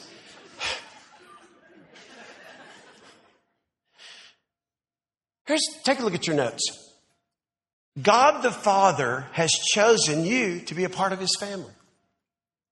Now, whether you're sitting here Well, if you're a Christian, that's true. today Yes. or not and you're a part of his family, that's, that's really secondary to this fact. The fact is that God has chosen you to be a part of his family. Ephesians 1 3 through 6 says, How blessed is God and what a blessing he is. Somebody put an amen on that. He is the Father, our Master, Jesus Christ, and takes us to high places of blessing in him. Everybody say, Take me high. Yeah, he's still exegeting the message, which is not even remotely close to a translation. He says, I'm going to take you to high places of blessing. Long before he laid down the earth's foundations, he had us in mind, had settled on us as the focus of his love, to be made whole and holy by his love. God You can't exegete a paraphrase. So if you uh, are attending a church where the pastor is preaching from the message, leave. You're not hearing God's word accurately at all. wants you to be a whole person. Not whole in terms of just being perfect, but knowing that no matter what happens in your life, because of God's love, you're forgiven. Because of God's love, His Word says nothing can separate you from that love. The Bible goes on to say this long, long ago, He decided to adopt us in His family through Jesus Christ. What pleasure He took in planning this. He wanted us to enter into the celebration of His lavish gift giving by the hand of His beloved Son. Everybody put an amen on that. So because we're chosen to be a part of God's family, look at your notes. God wants you to experience His love as your Father. God wants you to experience His love as your Father. It's so difficult for many of us because we didn't experience that in the family growing up. In fact, none of us had had a decision to say, uh, "Hey, this is going to be my mom and this is going to be my dad." Uh, there were just two people that got together, and somehow we are the result of it. And sometimes it was by design, but most of the time it was by default. I heard that growing up. We didn't mean to get pregnant with you. Thank you. I was wanting to feel special today, and that just really, that really spoke deeply, deeply into my spirit. Yeah, you, you know, you weren't planned, Keith. Okay. I'm not sure why you felt like you needed to tell me that, but like I get it. I, I, how many of y'all know what I'm talking about? So that's that's how I grew up, not having any kind of awareness that there was anything wrong with that statement. In fact, one time, jokingly, became many times that we fished you out of the toilet. These are people that went to church. My mother's a born again, spirit filled Christian. And I can't tell you how many times, in fact, when I say it out of my mouth, I can hear her voice saying it. And it sounds awful, but we all laughed about it. But I can tell you this it didn't make me feel special. Here's my point I don't know what you grew up in, but for me, and I'm not trying to throw my parents under the bus, I'm just telling you, they didn't have the knowledge that you're going to have today when you leave here. They, they, they weren't taught this stuff. There was no teaching on parenting for my parents. They went to church, they heard about Jesus, and that was wonderful. But they weren't going to a church that was equipping them to live life and to be a success. Um. Okay. So your parents went to a church and they heard about Jesus, but they didn't hear about how to be equipped and live life as a success. That's a weird statement, and the reason I say it's a weird statement is because of 2 Timothy chapter three. Second Timothy chapter 3 says this, starting at actually verse 16 itself. All scripture is breathed out by God and is profitable for teaching, for reproof, for correction, and for training in righteousness, so that the man of God may be complete and equipped for every good work. Yeah, that's weird. If you attend a church where the pastor is preaching and teaching the full counsel of the Word of God, then you will be equipped for every good work. And so, Keith Craft, note how he's made it clear that his church is different, special, uh, because uh, they, yeah, they heard about Jesus, yeah, they heard the word of God, but they weren't equipped for success, like the way he equips people for success. That's weird. Y'all know what I'm talking about. Y'all know what I'm talking about. Some of y'all were in churches like that. And it's great, but how do I work this out? Like, how do I apply this? So, so, so I, I'm going to be very transparent with you to tell you, growing up, I did not just feel loved. I didn't feel like I was the apple of my parents' eye, but yet God says, You are the apple of my eye, Keith. Why is it important that you be a part of the family of God and attempt to be around people, even though none of us are healthy as we should be, that are at least striving to be as healthy as we can be? All right? So, so nobody's perfect here. Nobody's better than you. We're all in this, in this family and we're all striving to make it. But, but, but so, so I had nothing to do with the parents. We're, we're all striving to make it? What, what does that mean? I had just like you had nothing to do with the parents that you had. And, and honestly, I'm not sure if my parents would have picked me. They made it clear that I was an accident. But the truth is, you can think that about your parents, but your parents may not have picked you either. And some of you know the hell you put your parents through. So they would go, absolutely, I wouldn't pick you. But guess what? God picked you and He picked them. As dysfunctional as for some of you that may seem, whether you knew your dad, whether your dad was who he was supposed to be, whatever it is, here's the bottom line. And here's what I want you to understand God chose you to be a part of His family. God chose you to be a part of His family, and He wants you to understand the love that He has for you as His Father. I can tell you this my parents, bless their hearts, and I'm not being negative, I'm just telling you the way it is. My parents did not know how to love me. I was an athlete, they didn't come to one game.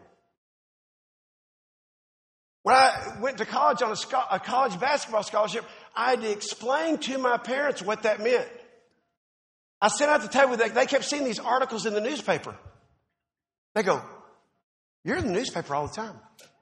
I go, Yeah, I know, I'm an athlete, Mom. I can play basketball and I'm pretty good. Wow, that's, yeah, you're in there like all the time. It's amazing. So we'd be sitting at the supper table. So anyway, I had coaches start calling my house, wanting me to come to do a visit. My dad would be on the phone and go, Well, yeah, he'll come. I go, No, no, dad, dad, listen, this isn't the way it works. I said, Let me handle that. My dad didn't go to college and was not an athlete. So I had 256 offers. And so my dad's just going, Yeah, he'll come. He'll come. I go, No, no, I'm, back. I'm, I'm not going to be coming. No, I'm, I'll, I won't be coming. So when I told them that I was getting a scholarship, they said, What does that mean? I said, What it means is I'm going to go to a school of my choice and they're going to pay for all my school. And my parents looked at each other and said, They do that?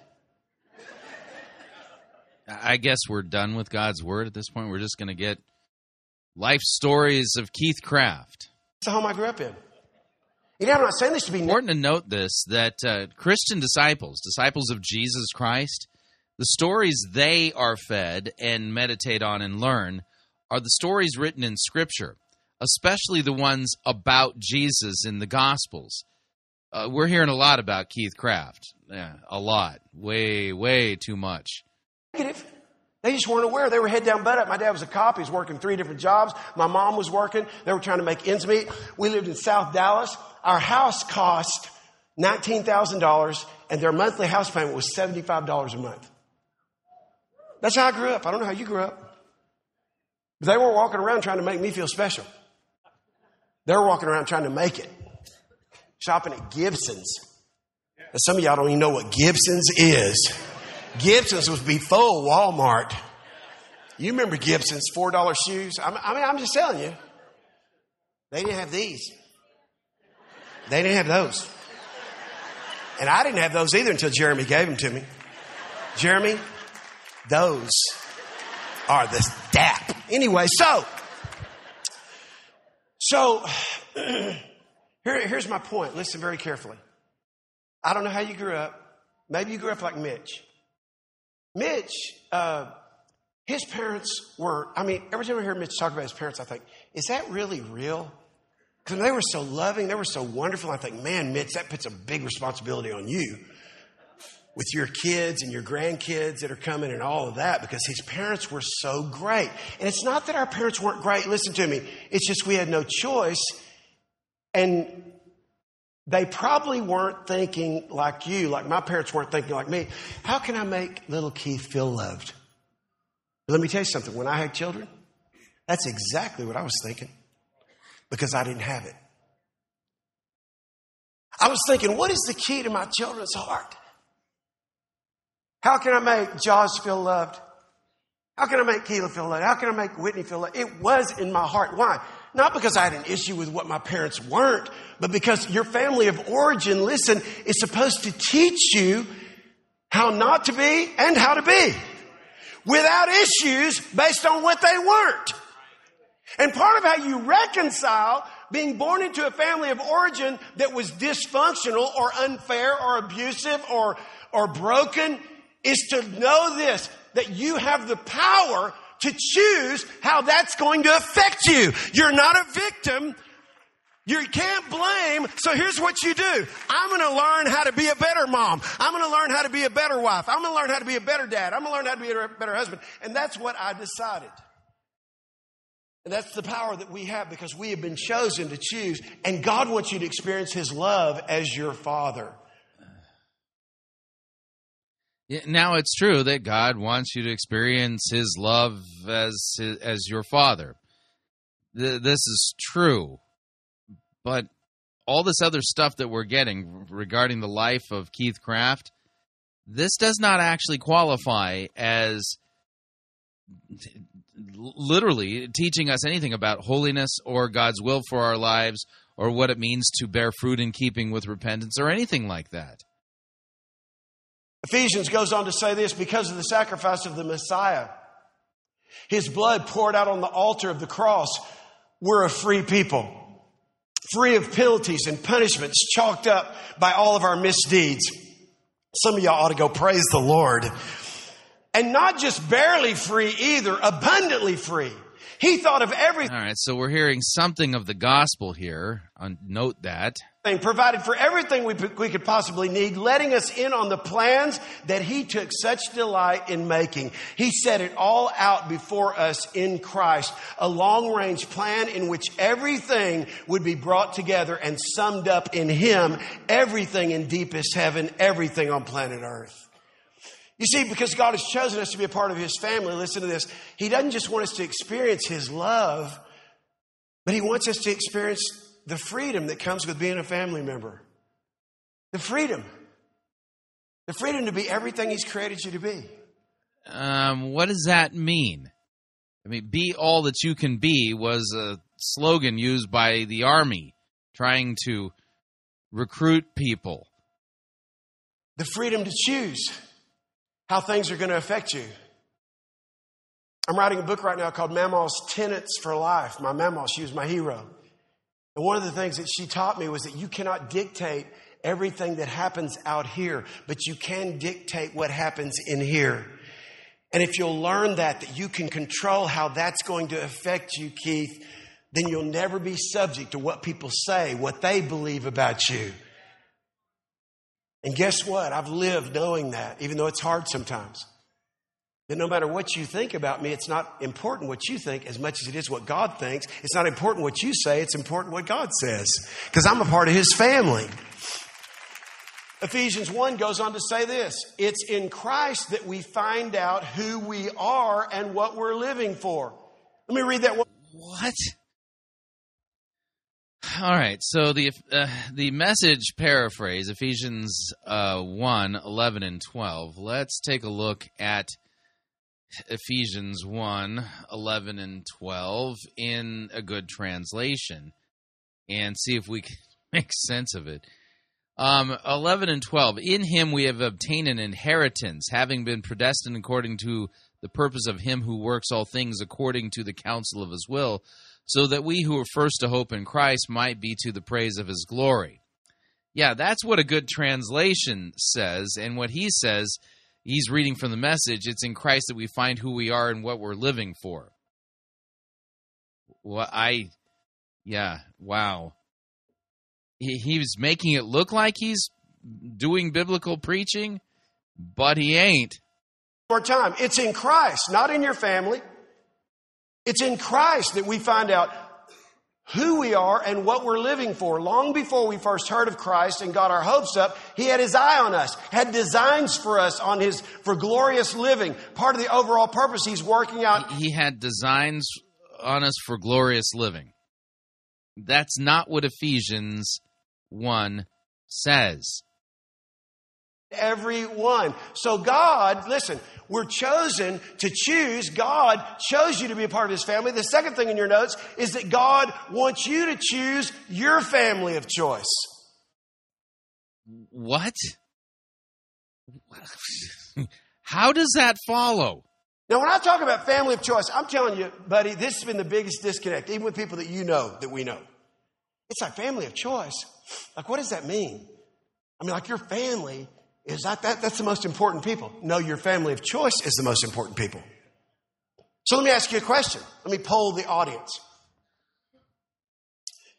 How many of you have brothers and sisters that you spend less time with them and you do more life with a friend or some friends that you have? That's called family of choice. Doesn't mean your brothers and sisters aren't important. What does Ephesians 1 have to do with family of choice? What are you doing?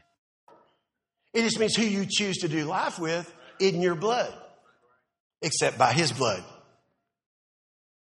So, so how many of you have got a best friend that you're closer to than you are a brother or a sister, or even your mother or your dad? That's family of choice. In 18 years, this has been, buddy, one of the things that just people haven't understood. What are you saying, Keith, that family of choice is more important than family of origin? No, what I'm saying is your choice about who you do family with is more important than anything. It's, how, how can it be right? I don't even understand what he's saying. What he's saying isn't actually a lucid thought. That's what makes this church different. Okay, different church. See, yeah, see what makes Elevate Life Church in the Cathedral of Frisco different which is scary because scripture is clear. There's one lord one faith one baptism one god and father of all and that it's the faith once delivered to the saints. But they're different. That's not a good thing. In most churches because we have a revelation of this that this is a bigger family. Uh, see they have a special revelation of a bigger family. The family of choice. Other other churches just aren't in on this new revelation.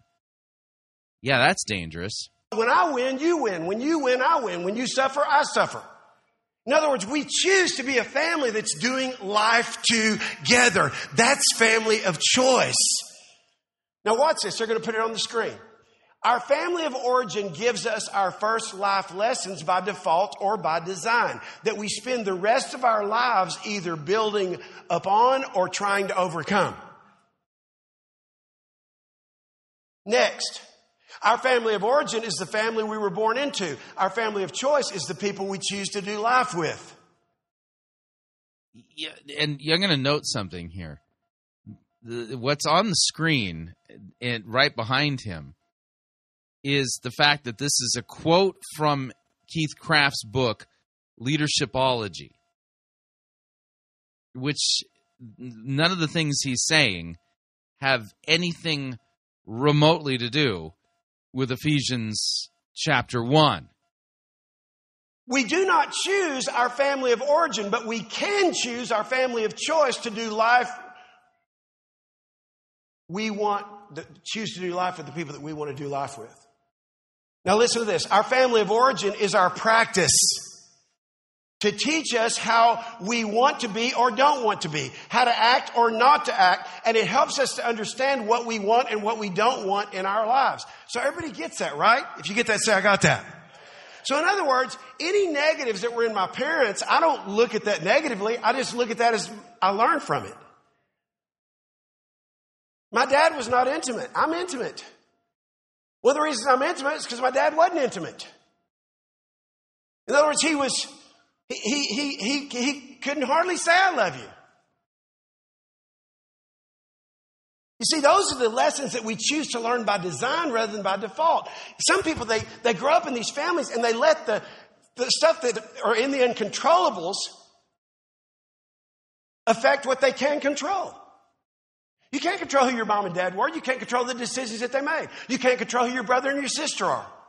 But you can control the drama that's in their life and how that affects you. That's why I like to say. I, again, I have no idea what he's talking about. This this is just the ramblings of a man who somehow thinks that what he just read in the message paraphrase of Ephesians one has something to do with what he's saying. I I, I don't see the connection at all. Your mama's drama is not your drama. Don't let your mama's drama be your drama. Your kid's drama is not your drama. The fact is, your life is your life. Now, how many of y'all are married? Raise your hand. Don't be ashamed. All right, now listen. Let me ask you this question. McKinney, let me ask you the question. Is the person you're married to a family member? I hope not. But if they are, we love you. God bless you. I hope it works. But I'm glad I did not marry my sister. And guess what family of choice is? The person I choose to become one with. It's a natural supernatural correlation. Guess who my family is? The people I choose to do life with.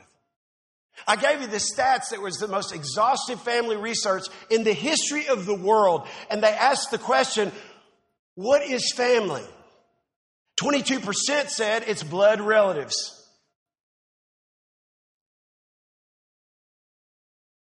6% said it's people who live under the same roof.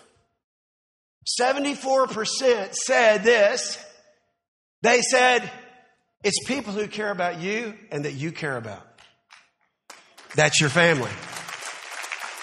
That's what makes that, that that's an applause line. W- why?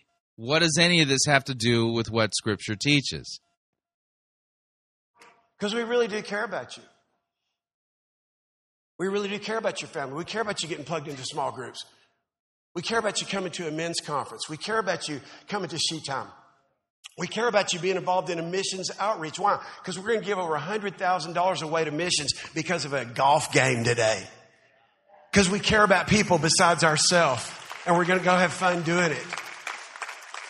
So that's what makes a church family so important is that, that you choose, this is the family that I want to choose to grow through life with. So what is family of choice? And there, it's, it's in your notes, so follow along with me. It's going to be on the screens. Family of choice is people who value what you value. So when you find somebody that values what you value, that's why I sit down with Sheila when we were 15. When we were 15 and I drew the triangle. And I said, this is you, this is me, this is God. I believe, and I drew two arrows. If you'll be your best for God and I'll be my best for God, I believe if God wants us together, and then I drew an arrow between her and I's name, then whatever, if, as long as we decide to be together, I think we can have a great relationship. She's just looking at me. It's my first leadership seminar in 1975. And I said, Do you agree with this? And she goes, Yes, I agree with it. And so I said, Well, let me tell you some other things that are important to me. She goes, Okay. I said, the Bible says when you get angry, don't sin. Here's what that means. Don't get sin stay mad and practice holding things and become bitter. It says when you get angry, don't sin. Don't let the sun go down on your anger. I said, so let's make a commitment to each other as long as we're going to be together and date that we don't practice divorce. She goes, what do you mean? I go, walk away from each other mad and hold stuff against each other. Let's try to work it out in the same day. The Bible gives you a 24 hour workout period. Don't let the sun go down on this. She said, Okay. We're still working on that. Thank you.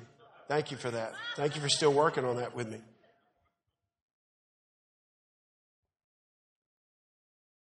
Many of you know I told her, I said, on the 20th of every month, if you say yes, I'm going to honor you because honor is important to me. And I'm going to honor your yes er, Er, on the 20th every month as long as we're together. She's looked at me and smiled, and goes, okay. This month, it was 511 months on the 20th that I've honored her because that's important to me. So here's Yeah, good, good on you, I I guess. I'm telling you, listen very carefully. I can't tell you what's important to you, but you need to get real clear. That's what we try to do through our masterminds and through me helping coaching people to try to help them really clarify and identify what's important to them so that they can live a life that most matters and they can align their life, their business, their finances, and everything with what matters most to them and not just live a life of hit and miss or by default rather than by design. So I share this with you because here's what I want you to understand. Your family of choice is people who value the same things that you value. There are people that served you in the parking lot today because they value you being here. There are people who are serving in your children, for your children, take care of your children while you're in here. Why? Because we value you in this family. We want you to have a great experience. There are people behind stage. There are people up in this sound booth. There are people in production studios that, that, that are all over this place that are serving in different capacities. Why? Because as a family, we want to make sure your needs are taken care of. You see, this is a family where we have values. I'm writing a book right now also called The Big Five, and that's the five core values. And my kids talked about it last week. The five core values that are important in our family. And they are honor, positive attitude, excellence, leadership, and generosity. And I raised them talking about these things and being very intentional about these things. Those are the same things that are important in our church. Did you raise them intentionally in a in-depth understanding of God's word? And let me just tell you why. Because everything starts with honor. I don't know about you, but I always haven't felt honored. I sure didn't feel honored in my family of origin. I don't know about you. I'm sure you did, Rod. They just honored you. Rod, you're special. You're amazing. No, the truth is, most of us weren't raised with honor being an important value in our home. And we live in a world that's opposite of honor. It's dishonor. Just turn on the news. Just read the news. Because people don't understand what's this is the pattern. Honor, everything rises and falls on honor. Everything. And when you honor, it, it, it creates positive energy, as, as Jon Gordon says. It creates a positive energy around you. But watch this. You become a positive person. And when you give honor to people, when you honor God and you honor other people, and that's what we do by serving, we love people and serve people because we care. So, so when you honor people, you create a positive, if I can say this, ethos or atmosphere around you because you're an Nowhere in Scripture does it talk about the the honor thing for the purpose of creating a, an ethos or an atmosphere. What is going on in this sermon? I'm just like getting agitated now. person. You honor your boss. You don't talk behind your boss's back. To do that would be dishonor. Because see, here's what honor does. Honor leads to positivity, and being positive leads to a blessed life. Somebody put it amen. Bless life via obedience, via honor. Got it. So let me show you the opposite. When you're a dishonoring person, you'll be negative. And when you're negative, you bring a curse on your life. God doesn't. So, so being negative brings a curse on your life. Biblical text that says that, please. Curse you, you bring a curse on your life because you're negative. Because whatever you say is what you see. Some people never figure this out. Yeah, because it's probably not taught anywhere in Scripture, I guess. They never figured it out because you're the guy who figured it out because you apparently concocted this in your head. Because they're not in a family like this. And they don't hear the truth. And the truth, it's only the truth you know that can set you free. You can hear. Yeah, no, Jesus says you'll know the truth and the truth will set you free, and He is the truth. You just changed Jesus' words there into something different than what He actually said. truth, or you can reach up and say, God, that's mine. I take it. I'm going to apply it to my life, and my life is going to be honorable, it's going to be positive, and it's going to be blessed because that's your plan for my life. Uh-huh. Yeah, I have no idea what he's saying. That doesn't just happen by being passive. You have to be passionate and you have to be intentional to know what matters most to you. Yeah, not what matters most, but subjectively what matters most to you. Got it. Welcome to Elevate Life, family of choice. Deland McCullough was a boy who nobody wanted. In fact, on December 1st, 1972, he was born on a cold day in Pittsburgh, Pennsylvania. His story is not recorded in Scripture. Just want to make that clear. 16 year old by the name of Carol Biggs. Carol was the sweetest thing. She had a boyfriend, his name was Sherman Smith, and you know, they're just messing around, they're playing around. Stuff happened, she got pregnant. I want you to listen to the dignity of this story. Everybody say dignity. Uh, Stuff happened and she got pregnant. Okay. When Carol told her mother, both of them decided, let's don't tell Sherman. He's going off to college. This isn't about taking responsibility, baby. You made this decision. But you listen to the dignity of this story. What about blame? Long story short, six weeks later,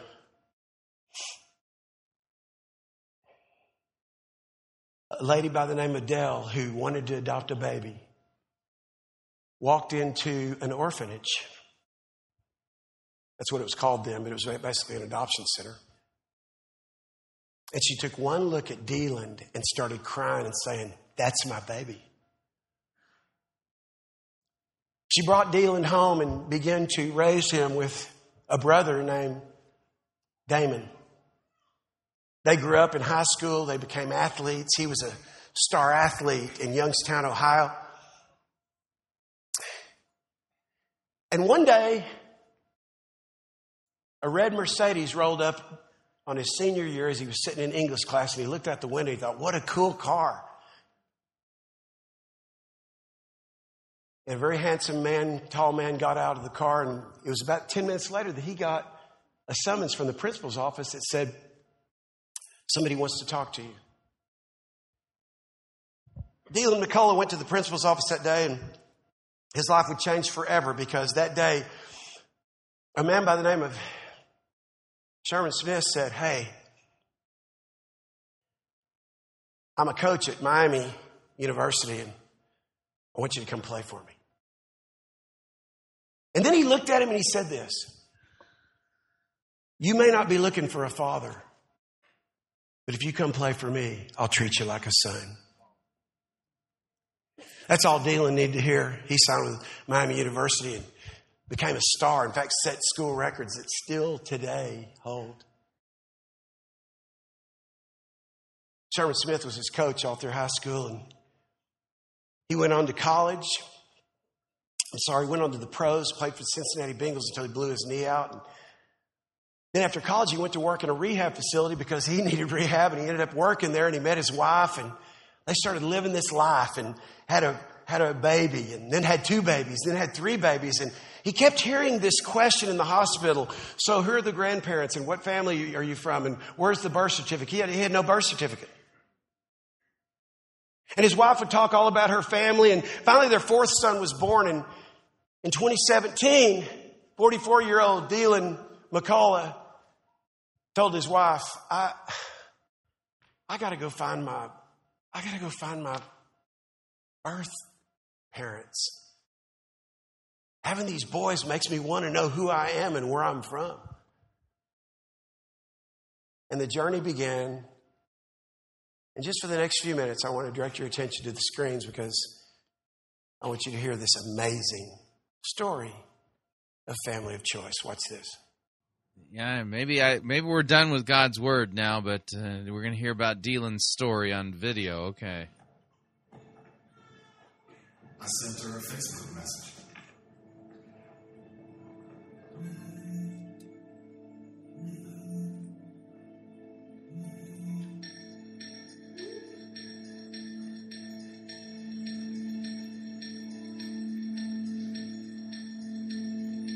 So the video shows a, a, message sent to a woman and asking if she had a son in 1972 in Allegheny County, and uh, and uh, you know that you put up for adoption. She said yes.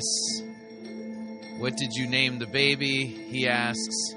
John, she says. And he says, Wow, can I call you in a few hours? I'm at work. And then she answers, Yes.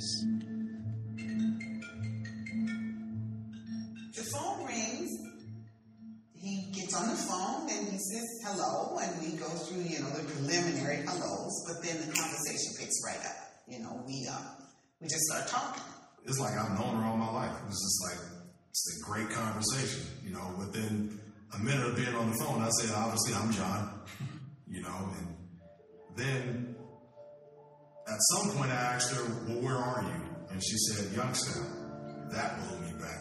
Turns out that he was probably less than 10 minutes away from me for the first 10 years of his life. I do remember asking, how'd you end up in Pennsylvania? Well, I explained to him, you know, that um, he and his father were not, we weren't the love story that he might have been hoping for. You know, we were young. We were young. We, I was 16, he was 18. How did you tell the father of the baby about his son?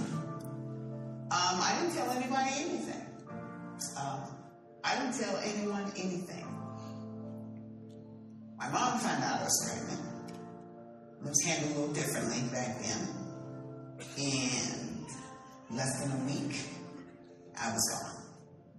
She sent me to this place in Pittsburgh, and I didn't come home until the day after Demon was born. What were your emotions when he was born? Um, I remember the first time they brought him to me after he was born. I laid him on the bed and took all his clothes off. Because in my mind, that was probably going to be the last time I ever saw him. even though I, at that time I knew that I was going to place him for adoption, I said he still needs to have a name. Know, I can just put him out in the world as nobody. So I came up with John Kenneth, and that's the name that I put on his birth certificate. You know, she explained that to me. I said, well, shoot, I got any brothers and sisters? Because I'm like, I'm in Youngstown. I could, if she had other kids, I, I might know them. She said, no, I never had any other children. She said, I never got married. I said, um, well, shoot, who's my dad?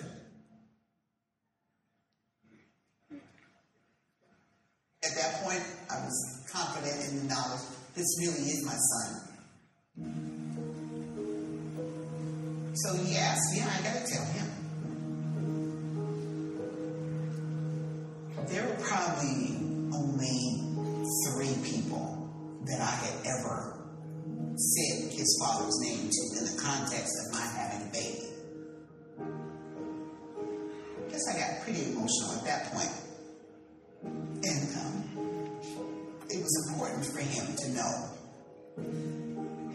It was important for him to know who his dad was.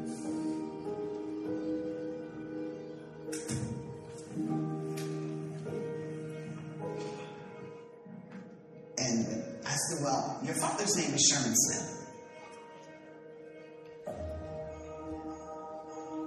the guy who was the coach, who was the father to him. Your dad is a man named Sherman Smith. And when she said that, I mean, it was, I almost fell off the almost like passed out. And uh, I could kind of hear him choke up a little. And he says, Well, I've known Sherman my whole life.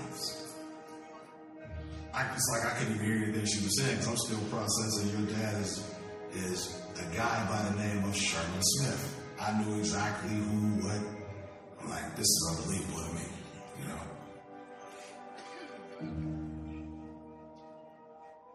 So then in the morning, I, I think I texted Carol and I said, Can I tell my dad? And she said, Yeah, you go ahead and tell him. So I texted and so he sends him a text, Coach, I need to talk to you. It's important. Yeah, well, you know, this is a sentimental story. I mean, kind of amazing in, on its face, but this is not discipling anybody in what Scripture actually teaches. He started the conversation off and saying, uh, you know that I'm adopted. And I said, yeah. And he said, you know, I've started the process, you know, wanted to find my adopt my biological parents. Okay, man, that's great. You know, and hey, I, you know, I got my, my birth certificate the. Hey, man, I'm, hey, that's great news to hear, man. And yeah, my biological mom from Youngstown. Hey, man, is that really? So I'm getting excited for him. You know, this story's building up. I found my biological mom. And then he, said, he told me his biological mom's name. And it was like, oh. He didn't hesitate too much. Before that song came, he said, and I asked her who my biological father was, and she said you. And oh.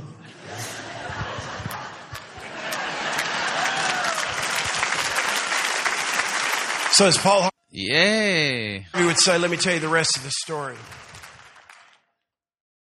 Sherman Smith recruited him out of high school, like I said. He was his college coach for four years. First thing Sherman Smith told him when he was recruiting him was again, I already said this, but I'll say it again. You may not be looking for a father, but if you play for me, I'm going to treat you like a son. After he played four years for Sherman Smith, they had this very unique relationship. And to make a long, long story short, everywhere Sherman Smith went to coach, he'd contact Deland McCullough. Deland McCullough went on to be the running backs coach for Indiana State Indiana University. He was the running backs coach for USC. And on July 6, 2018, just a few days ago this summer.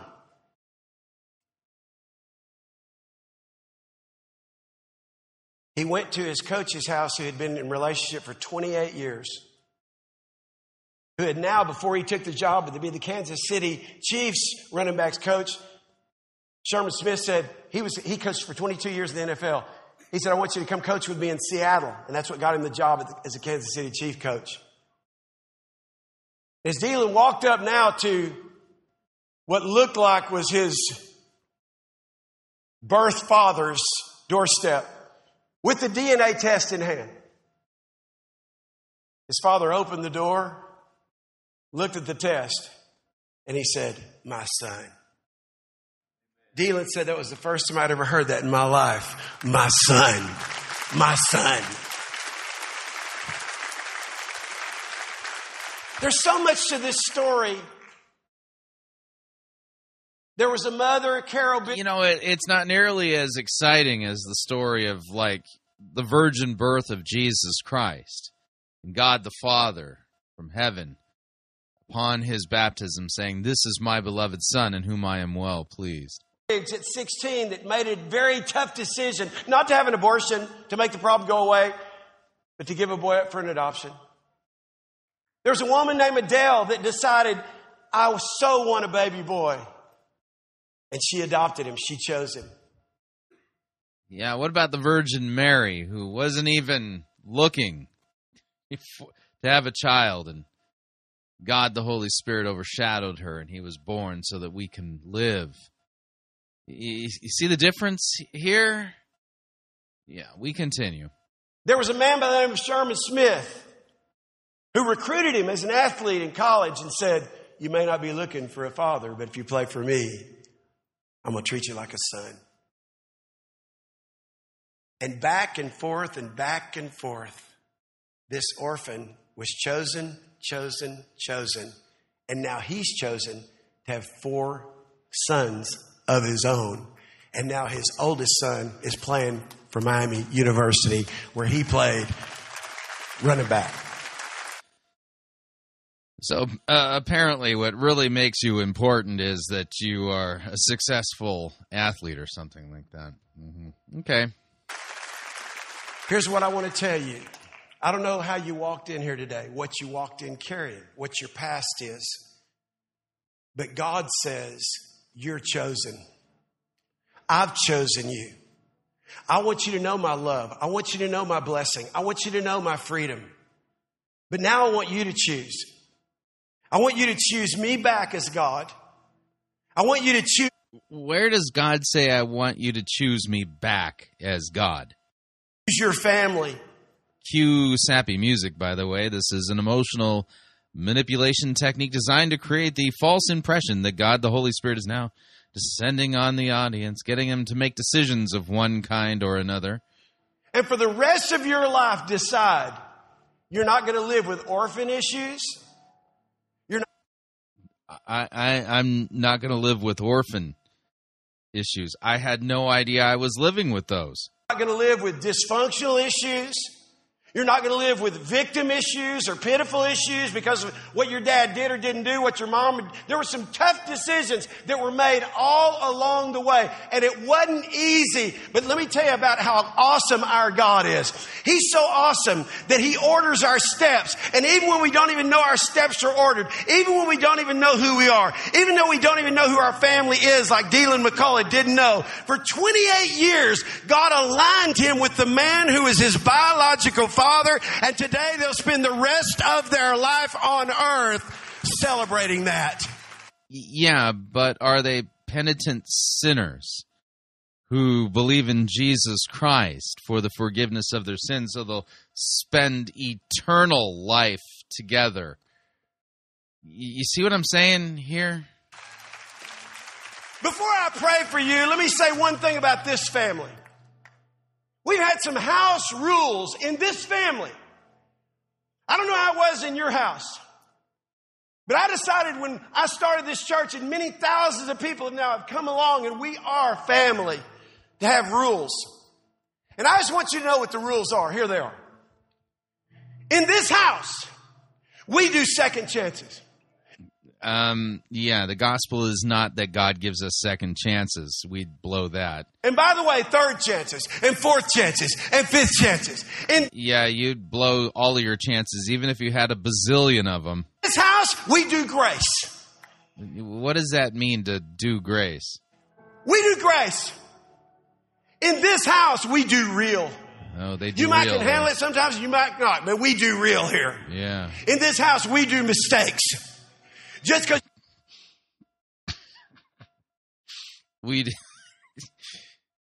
so these are their family rules there at uh, Elevate Life Church. made a mistake doesn't get you kicked out of this family. In this house, we do I'm sorry. In this house, we do loud really well. In this house, we do hugs. In this house, we do family. In this house, we do love. And here's what I want you to know there ain't nobody perfect here, no, not one. But our values, Are you forgiven by Christ, though? I mean, this your house rules mm, read more like a Hallmark greeting card. our love, our serving, we have a chance to have a great, great family and to be a part of God's family on the earth that like we originally read in this message in 1 Peter 2, 9 and 10, that we are God's chosen. Now we can choose. And guess what? We will become examples of what the world needs for what honor looks like, positive energy looks like, Yeah, what the world needs is to be reconciled to God through the shed blood of Christ. and blessing looks like. And I prophesy that over you in the name of Jesus. Oh boy, he says he's a prophet. Wow. In the name of Jesus. Let me pray for you. Done. Wow. Yeah, that was a um, uh, third rate train wreck. Yeah, I've seen better train wrecks than that, but uh, wow. Talk about adventures and missing the point and not doing your biblical duty to actually preach the word. Unbelievable. And what gets lost in the mixed? Yeah, a real proclamation of the gospel, a real call to people to repent and to be forgiven and to trust in Christ for the forgiveness of their sins, bear fruit in keeping with repentance. You know, stuff like that. that that's all by the wayside. So, what do you think? Love to get your feedback. If you'd like to email me regarding anything you've heard on this edition or any previous editions of Fighting for the Faith, you can do so. My email address is talkback at fightingforthefaith.com, or you can subscribe on Facebook, facebook.com forward slash Pirate Christian. Follow me on Twitter, my name there at Pirate Christian. Till tomorrow, may God richly bless you in the grace and mercy won by Jesus Christ and his vicarious death on the cross for all of your sins. Amen.